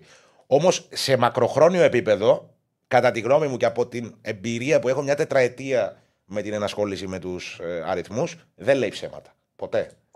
Ισχύει αυτό, ισχύει. Ναι. Μα είναι κάτι για να μπορέσεις να εξηγήσεις κάποια πράγματα. Δεν είναι κάτι με το οποίο θα αρχίσεις μια ανάλυση. Ακριβώς. Απλά θα δεις κάποια πράγματα στο φορτάρι και αυτός δίνει την ευκαιρία να μπορέσεις να αναλύσεις γιατί γίνεται αυτό. Πάντως ήταν μια κακή εβδομάδα και σε ποδόσφαιρο και μπάσκετ. 2 στα 9, αν δεν κάνω λάθος. Και μόνο ο ΠΑΟΚ ε, έφερε νίκες και στα δύο αθλήματα. Οι δύο νίκες δηλαδή του ΠΑΟΚ ε, επί της Μπενφίκα στο μπάσκετ ε, και επί της Άιντραχτ στο ποδόσφαιρο. Καμία άλλη ελληνική ομάδα δεν έκανε κάτι. Δηλαδή και χθες ο Ολυμπιακός και ο Παναθηναϊκός ηττήθηκαν. Ο Ολυμπιακός από την ε, Μονακό οριακά στο φινάλε, έστω και αν το 85-77 δείχνει κάτι άλλο. Αλλά ο Μάικ Τζέιμς ήταν αυτός που έκρινε την αναμέτρηση. Ήταν εξαιρετικός στο τελευταίο 2,5 λεπτό με 10 πόντους, μία assist, χάνοντας μόνο δύο βολές. Δηλαδή είχε ένα στο ένα δίποντο, ένα στο ένα τρίποντο και 5 σε 7 βολές δίνοντας παράλληλα και μία assist ε, και μιλάμε για 150 δευτερόλεπτα. Δηλαδή, πραγματικά όταν όλα, κρίθη, όταν όλα κρίνονταν, ο Ολυμπιακός δεν είχε ένα παίκτη που θα μπορούσε να καθαρίσει την αναμέτρηση και ο η Μονακό είχε αυτόν τον παίκτη, ονομάζεται Mike James, ένας παίκτης για τον οποίο είχε ενδιαφερθεί ο Ολυμπιακός ε, το καλοκαίρι, τουλάχιστον είχε ακουστεί εντόνως ότι ο Ολυμπιακός τον ήθελε.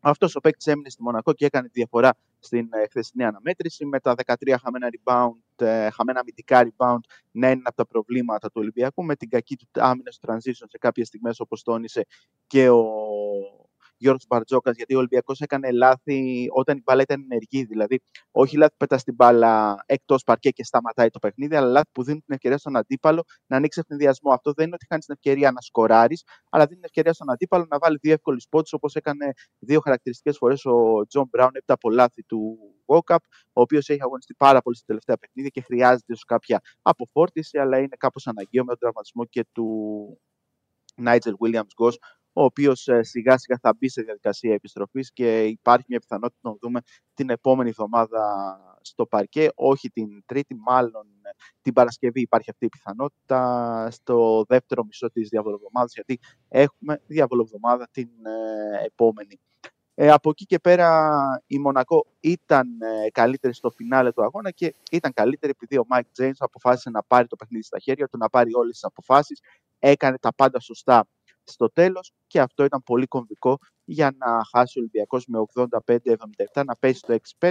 Ίδιο ρεκόρ έχει και ο Παναθηναϊκός, ο οποίος είχε μεγαλύτερη ευκαιρία από τους ερυθρόλευκους προκειμένου να πάρει ένα θετικό αποτέλεσμα στο Βελιγράδι με την ε, Παρτίζαν. Με τους πράσινους να προηγούνται 7 πόντους ε, στο δίλεπτο ε, πριν τη λήξη και από εκεί και πέρα να δέχονται σερί 7-0 με τον ε, Kevin Πάντερ να επιστρέφει και να δείχνει γιατί είναι ένας από τους κορυφαίους γκάρτ της Ευρωλίγκας και ένας παίκτης για τον οποίο ε, ο Παναθηναϊκός είχε στρέψει το βλέμμα το καλοκαίρι προκειμένου να προσπαθήσει να τον ε, αποκτήσει. Δεν τα κατάφερε και ο Πάντερ μαζί με τον Λεντέι, ακόμα ένας παίκτης που ακούστηκε το καλοκαίρι για τους πράσινους, έκαναν την διαφορά για την Παρτίζαν και οι πράσινοι στο έξτρα πεντάλεπτο γιατί το παιχνίδι πήγε στην παράταση δεν είχαν τα αποθέματα ενέργειας ε, και αυτό είναι κάτι που εξηγείται καθώς ο Εργίνα Ταμάν παίζει με κλειστό rotation, ειδικότερα στα τέταρτα δεκάλεπτα αποφασίζει να πάει για πολλή ώρα με συγκεκριμένη πεντάδα, συγκεκριμένη περίπτωση με συγκεκριμένη εξάδα.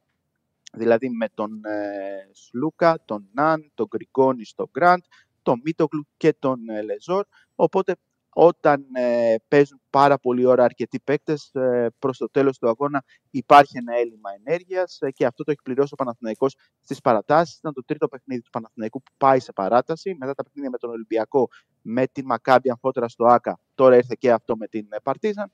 Και στις παρατάσεις ο Παναθηναϊκός έχει δείξει πολύ κακό πρόσωπο και έτσι δεν έχει καταφέρει να αποφύγει την ήττα και στα τρία Πάντως, η γενικότερα εικόνα του Παναθηναϊκού μέχρι το 35 ήταν πάρα πολύ καλή. Κατάφερε να χτίσει διψήφιες διαφορές, να βρεθεί για δύο φορές στο συν 10, αλλά στο τελευταίο κομμάτι του αγώνα δεν είχε το καθαρό μυαλό και για ακόμα ένα μάτς δεν κατάφερε να χρησιμοποιήσει πάρα πολύ στο τα φάουλ όπως θα έπρεπε. Δεν μπόρεσε να διώξει την μπάλα από, το, από τα χέρια του Πάντερ που ήταν κάτι πολύ κομβικό που έπρεπε να γίνει. Ο Παναθηναϊκός θα έπρεπε να έχει κάνει κάποια double team, κάποιες παγίδες, ούτως ώστε να μην επιτρέψει τον Πάντερ να πάρει τις αποφάσεις στο τέλος και να δώσει τη δυνατότητα σε άλλους παίκτες που ήταν στο παρκέ εκείνη τη στιγμή να πάρουν τα σουτ. Δεν το έκανε και ο Πάντερ που είναι πολύ καλός παίκτης, που είναι ένας από τους κορυφαίους γκάρτ της ε, Ευρωλίγκας, τότε έδειξε. Στην ότι... δεν ήταν αυτός. Ήταν και στην ΑΕΚ, ήταν, και στον Που πήρε το ευρωπαϊκό, δεν ήταν. Το... Έτσι, πήρε το ναι. του Champions League. Ναι, ναι. Ακριβώς τον Γκάρτ που είχε κάνει και πολύ καλό Final Four. Γενικότερα είναι ένας παίκτης που έχει ανεβάσει κατακόρυφα την ε, απόδοσή του τελευταία χρόνια, κατακόρυφα την αξία του και θεωρείται ένας από τους ε, top guards στην Ευρωλίγκα αυτή τη στιγμή.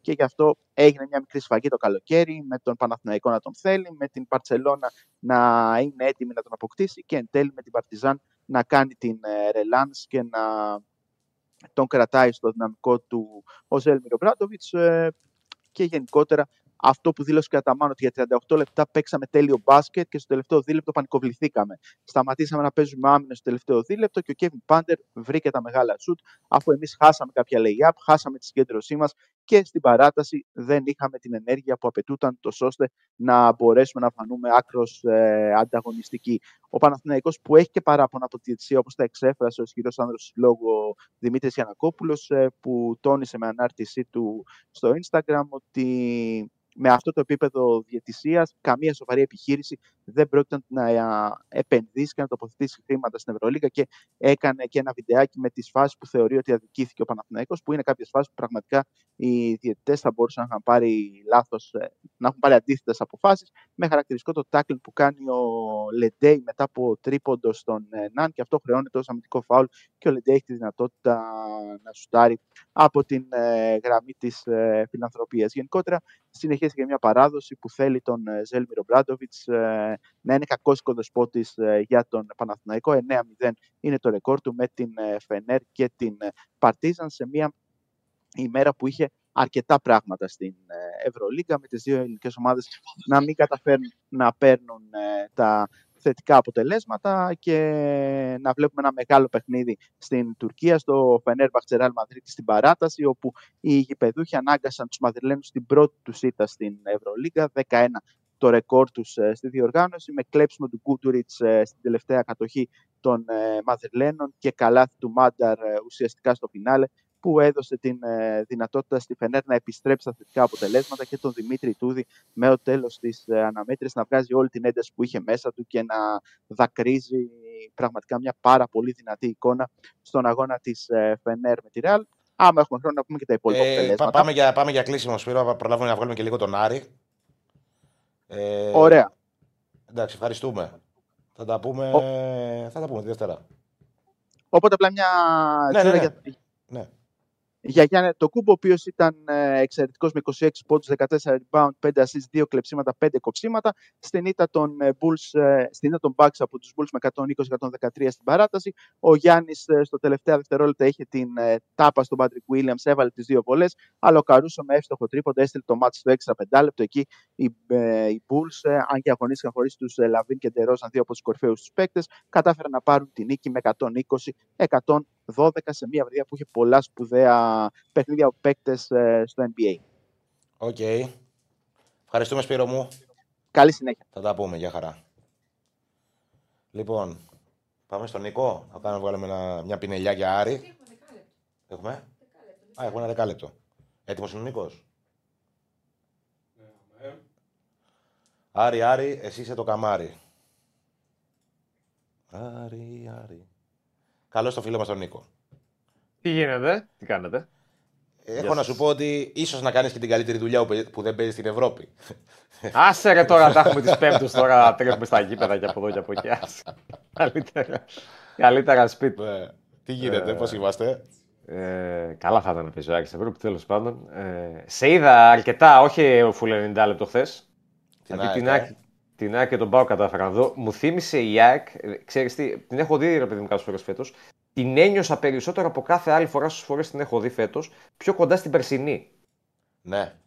Μη, μη σου πω ότι μπορεί να ήταν και καλύτερα την περσινή χθες. με, δεδομένο, με δεδομένη τη δυναμικότητα του αντιπάλου. Γιατί ήταν μια ομάδα Premier League απέναντί της. Δεν ήταν Καλά. μια ομάδα. Με πολλές απουσίες βέβαια, αλλά εντάξει, οκ. είναι Ναι, άλλο- αλλά ένα μια άλλο ομάδα που παίζει σε ένα αριθμό Ε, ναι, Παναγία ναι, ναι. βοήθεια. Δηλαδή αυτοί με rotation πήγαν και βάλανε τρία γκολ στο Old Trafford της United. Αν μου πεις πώς είναι η Αυτό. United, OK. Σε αυτό το Για, για, επίπεδο για. μπορεί να παίξει. Ναι, ναι, ναι. Όχι, ήταν εξωπραγματική η ΑΕΚ χθες. Ήταν και άδικο με πολύ που δεν κατάφερε να κερδίσει. Δηλαδή δεν μου έχει περάσει ακόμα. Ναι, Τόσο και με- πολύ. είναι, είναι πέρα για πέρα άδικο το αποτέλεσμα. Ναι, ναι. Ε, εντάξει, δηλαδή είναι πολύ πλασματικό αυτό το, αυτό το 0-1. Ε, δεν ξέρω αν φταίει και στο τέλος της ημέρας που, όπως έχω ένα φίλο μου που είναι εξής, μου λέει ένα φορ, λέει ένα εννιάρ εκτελεστή killer, λέει δεν την έχουμε πάρει λέει, μέχρι στιγμής. Μου λέει. Να, Ναι. έχεις ένα, λέει, να, να μπει λέει, με την μπάλα μέσα στα δίχτυα. Αλλά επειδή ήθελα να τη δω κιόλα στην ΑΕΚ θέση ενώπιση και το αγώνα της Δευτέρας, Εντάξει, δεν θα πω με τρόμαξε, γιατί εγώ είχα μια εικόνα για την ΑΕΚ μέχρι στιγμής που ναι, μεν καλή ομάδα, αλλά απέχει λίγο από το περσινό. Χθες μου το θύμισε πολύ το περσινό αυτό, δηλαδή το παιχνίδι υψηλού ρυθμού το οποίο έχει τη γρήγορη ανάκτηση κατοχής στο μισό του αντιπάλου, να πιέσω, να βγω πάλι πολλή κίνηση χωρίς την μπάλα που έχει επίσης πάρα πολύ. Ε, μου τα θύμισε όλα αυτά τα πράγματα. Δε- Απλά η ΑΕΚ δεν είναι σταθερή σε αυτό το τέμπο. Τα ταβάνια της είναι τα πιο ψηλά στην Ελλάδα, κατά τη γνώμη μου. Δεν- Ναι. δεν- δηλαδή, όταν η ΑΕΚ πιάσει ταβάνι, πιστεύω δεν μπορεί να την παίξει κανένα στην Ελλάδα. Ε, και φάνηκε αυτό. Και με το, στη λεωφόρο κυρίως φάνηκε με τον Παναθηναϊκό. Όμως δεν είναι σταθερή σε αυτό το τέμπο. Δηλαδή έχει πολλές κακές μέρες, πολλά κακά ημίχρονα. Ε, Δηλαδή υπά- υπήρξαν ημίχρονα στο ελληνικό πρωτάθλημα που ο αντίπαλος ήταν καλύτερος από την ΑΕΚ. Και δεν μιλάμε τώρα για Ναι. τον Ολυμπιακό, τον Παναθηναϊκό, τον ΠΑΟΚ. Τον... Μιλάμε για τον Όφη, ας πούμε. Ε, ξέρω εγώ που άλλο ήταν. Ε, πέρσι, για παράδειγμα, και, και πέρσι υπήρχε αυτό το θέμα, ήταν καλύτερος ο Ιωνικός σε ένα ημίχρονο στο, στην Ήγια. Καλύτερος, να δικαιούται να κερδίζει. Ε, έχει αυτό το σκαμπανέβασμα η ΑΕΚ. Αλλά τα ταβάνια της νομίζω ότι αν, ε, σε μέρα που η ΑΕΚ κάνει το ταβάνι της, νομίζω ότι δεν παίζεται. Εντάξει, καμιά φορά είναι και θέμα πνευματικής διαχείρισης και Σίγουρα, από του σίγουρα. και από τους ποδοσφαιριστές και από τον προπονητή προς τους ποδοσφαιριστές. Διότι ο ποδοσφαιριστής, όσο και αν λέμε ότι οι παίχτες βλέπουν όλα τα μάτια το ίδιο, υποσυνείδητα αλλιώς θα... άλλη ενέργεια θα βγάλεις με την Brighton, άλλη ενέργεια θα βγάλεις π.χ. με τον Όφη. 100%. στο Γεντικούλε. Είναι, 100%. παίζει, παίζει και αυτό το, το ρόλο του. Ναι. Ε, ο Άρης θέλει να βγάλει ενέργεια τη Δευτέρα. Πολύ, πάρα πολύ. Ε, να πάει σε ένα παιχνίδι υψηλού τέμπο, τέμπο γιατί ξέρει ότι και η ΑΕΚ θα τον πάει εκεί. Στο παιχνίδι της Δευτέρας και ξέρει πρώτα απ' όλα ότι πρέπει να ανταποκριθεί σε αυτό το οποίο θέλει να κάνει η ΑΕΚ και το είδαμε και χθες. Τώρα, βέβαια, δεν νομίζω, χωρίς να θέλω να υποτιμήσω την ΑΕΚ, ότι θα είναι στον, στον ίδιο ρυθμό η ίδια εικόνα που έβγαλε χθες με την Brighton. Ε, κόντρα, στον, ε, κόντρα στον Άρη, γιατί είναι και ελληνικό πρωτάθλημα. Είναι, ρε παιδί μου, και κουβαλάει και κόπωση από το χθεσινό παιχνίδι. Δεν ξέρω τώρα γιατί rotation σκοπεύει να κάνει ο Αλμίδα και αν θέλει να κάνει rotation στο παιχνίδι. με Συνήθως τον Άρη. κάνει σε τέτοιες περιστάσεις. Μάλιστα. Εντάξει, Ναι. Καλό αυτό για τον Άρη, όχι ότι η αναπληρωματική τη ΑΕΚ είναι κακή. Τέλος πάντων. Ναι. Ε, αλλά και ο Άρης θέλει να το πάει σε ένα υψηλό τέμπο γενικά το μάτς την ε, Δευτέρα, όπως έκανε και με τον Παναθηναϊκό, δηλαδή να πάει σε ένα μάτς που θα βγάλει και πολλές εντάσεις και θα, έχει ένα, θα προσπαθήσει να κάνει πράγματα στο κομμάτι της δύναμης, στις μονομαχίες, ε, που τα πήγε παραπάνω από καλά με τον ε, Παναθηναϊκό και αν θέλει και ο κ. Στέφανος ρίχνει και την κάρτα που την έχουμε τρεις μέρες Στο τέλος θα, στο τέλος θα βγει σύνταξη η κάρτα αυτή. βάλε και, βάλε και Είχε την πάρει κάρτα. και πέρα αυτή. μια κάρτα μου στο παρελθόν, στο πρόσφατο. Ε, όλα μου τις τρώει. ε. Όχι, ρε. κάτι, Ναι, κάτι, κάτι άκλαστες που έχουν πάει. Ναι, ναι. Εγώ τις τι έχει. Φτιάχνω. ε, εσύ άλλα δεν τις βγάζει, να τις δούμε. Τι έχουμε εδώ, Άρης πριν τον Παναθηναϊκό. Ε, το επιχείρηση aggressive είναι ο- αυτό το οποίο θέλει να κάνει ο Μάτζιο από την πρώτη στιγμή που ήρθε στον Άρη. Δηλαδή, θυμίζω ότι ο, ο Άρης της πρώτης χρονιάς του Μάτζιου ήταν μια ομάδα η οποία έτρεχε πολύ, πίεζε πολύ, έπνιγε τον αντίπαλο. Αυτό δηλαδή που έκανε ο Άρης πάνω κάτω και στο παιχνίδι με τον Παναθηναϊκό με το δικό του τρόπο. Όχι όντας συνέχεια στην επίθεση, αλλά μπλοκάροντάς του τα περισσότερα πράγματα από αυτά τα οποία ήθελε να κάνει επιθετικά και ενίοτε και στο κομμάτι του pressing είτε στο μεσαίο τρίτο είτε πιο ψηλά, έτσι, στο, στο high block. Ο Άρης πριν τον Παναθηναϊκό λοιπόν ήταν μια ομάδα η οποία είχε 26 κλεψίματα ανά αγώνα. Δεν είναι κακό νούμερο, αλλά είναι μακριά και από τους μέσους όρους που έκανε ο Άρης και πέρυσι και πρόπερσι. Και 14 φάουλ μέσω ώρα ένα παιχνίδι. Ο Άρης είναι ε, από τις ομάδες που έχουν τα λιγότερα φάουλ εις βάρος τους στο πρωτάθλημα. Με τον Παναθηναϊκό ο Άρης έχει πάει σε 42 κλεψίματα. Δηλαδή 16 περισσότερα από το μέσο όρο του. 18 φάουλ που δεν είναι πολλά περισσότερα, αλλά ε- έχει και εκεί μια, μια άνοδο. 23 κερδισμένα τάκλιν, 21 προβολές πάνω στην μπάλα. Είναι τα καλύτερα νούμερα του Άρη σε τάκλιν και σε προβολές πάνω στην μπάλα φέτος στο πρωτάθλημα. Ε, Κοιτώντας όλα τα προηγούμενα παιχνίδια, ο Άρης έχει διπλασιάσει ή και τριπλασιάσει τις επιδόσεις του σε αυτές τις δύο στατιστικές κατηγορίες. Και αυτό είναι δείγμα των όσων περιγράφουμε και στις προηγούμενες μέρες ότι αυτό το aggressive το οποίο έβγαλε ο Άρης στο παιχνίδι με τον Παναθηναϊκό και θέλει ο Μάτζιος να το, να το σταθεροποιήσει στη συνέχεια. Βέβαια, με την ΑΕΚ θα του είναι λίγο πιο δύσκολο γιατί δεν θα παίξει με δύο εξάρια, καθώς ο Βερστράτε θα απουσιάζει λόγω, κάρτε, λόγω καρτών. Αλλά πάλι σε αυτό το στυλ θέλει να πάει και με την ΑΕΚ και, στην, και συνέχεια και γενικά να το καθιερώσει αυτό στο βαθμό που μπορεί με το υλικό που έχει. Γιατί δεν φτάνει μόνος ένας προπονητής να το δουλεύει αυτό το πράγμα. Πρέπει να σε βοηθάει λίγο και το, και το υλικό το οποίο διαθέτεις. Και γενικά θέλει ο Μάτζιο μια από τις οδηγίες που έχει δώσει και προς τον Καρυπίδη για τις κινήσεις του Γενάρη, που ο Δεκέμβρης που μπήκε πλέον από σήμερα και καλό μήνα κιόλας να πούμε. Ναι. Ε, για τον Άρη πρέπει να έχει ψωμί μεταγραφικό και πιστεύω ότι θα έχει. Ε, μέσα στις οδηγίες που έχει δώσει ο Μάτζιο στον, ε, στον Καρυπίδη και για τους ανθρώπους που ασχολούνται με το κομμάτι των ε, μεταγραφών, ότι εγώ θέλω παίχτες με αυτά τα χαρακτηριστικά, αλλά ένα συγκεκριμένο που τους ενώνει όλους είναι ότι θέλω αθλητικούς ποδοσφαιριστές. Δηλαδή παίξει που να τρέχουν, παίξει που να έχουν άμυνες, ακόμα δηλαδή και ο φόρ που θα φέρει να έχει το κομμάτι της πίεσης στην πρώτη γραμμή άμυνας. Τα θέλει αυτά ο Μάτζιο. Τα έχει ζητήσει και περιμένει ε, να το.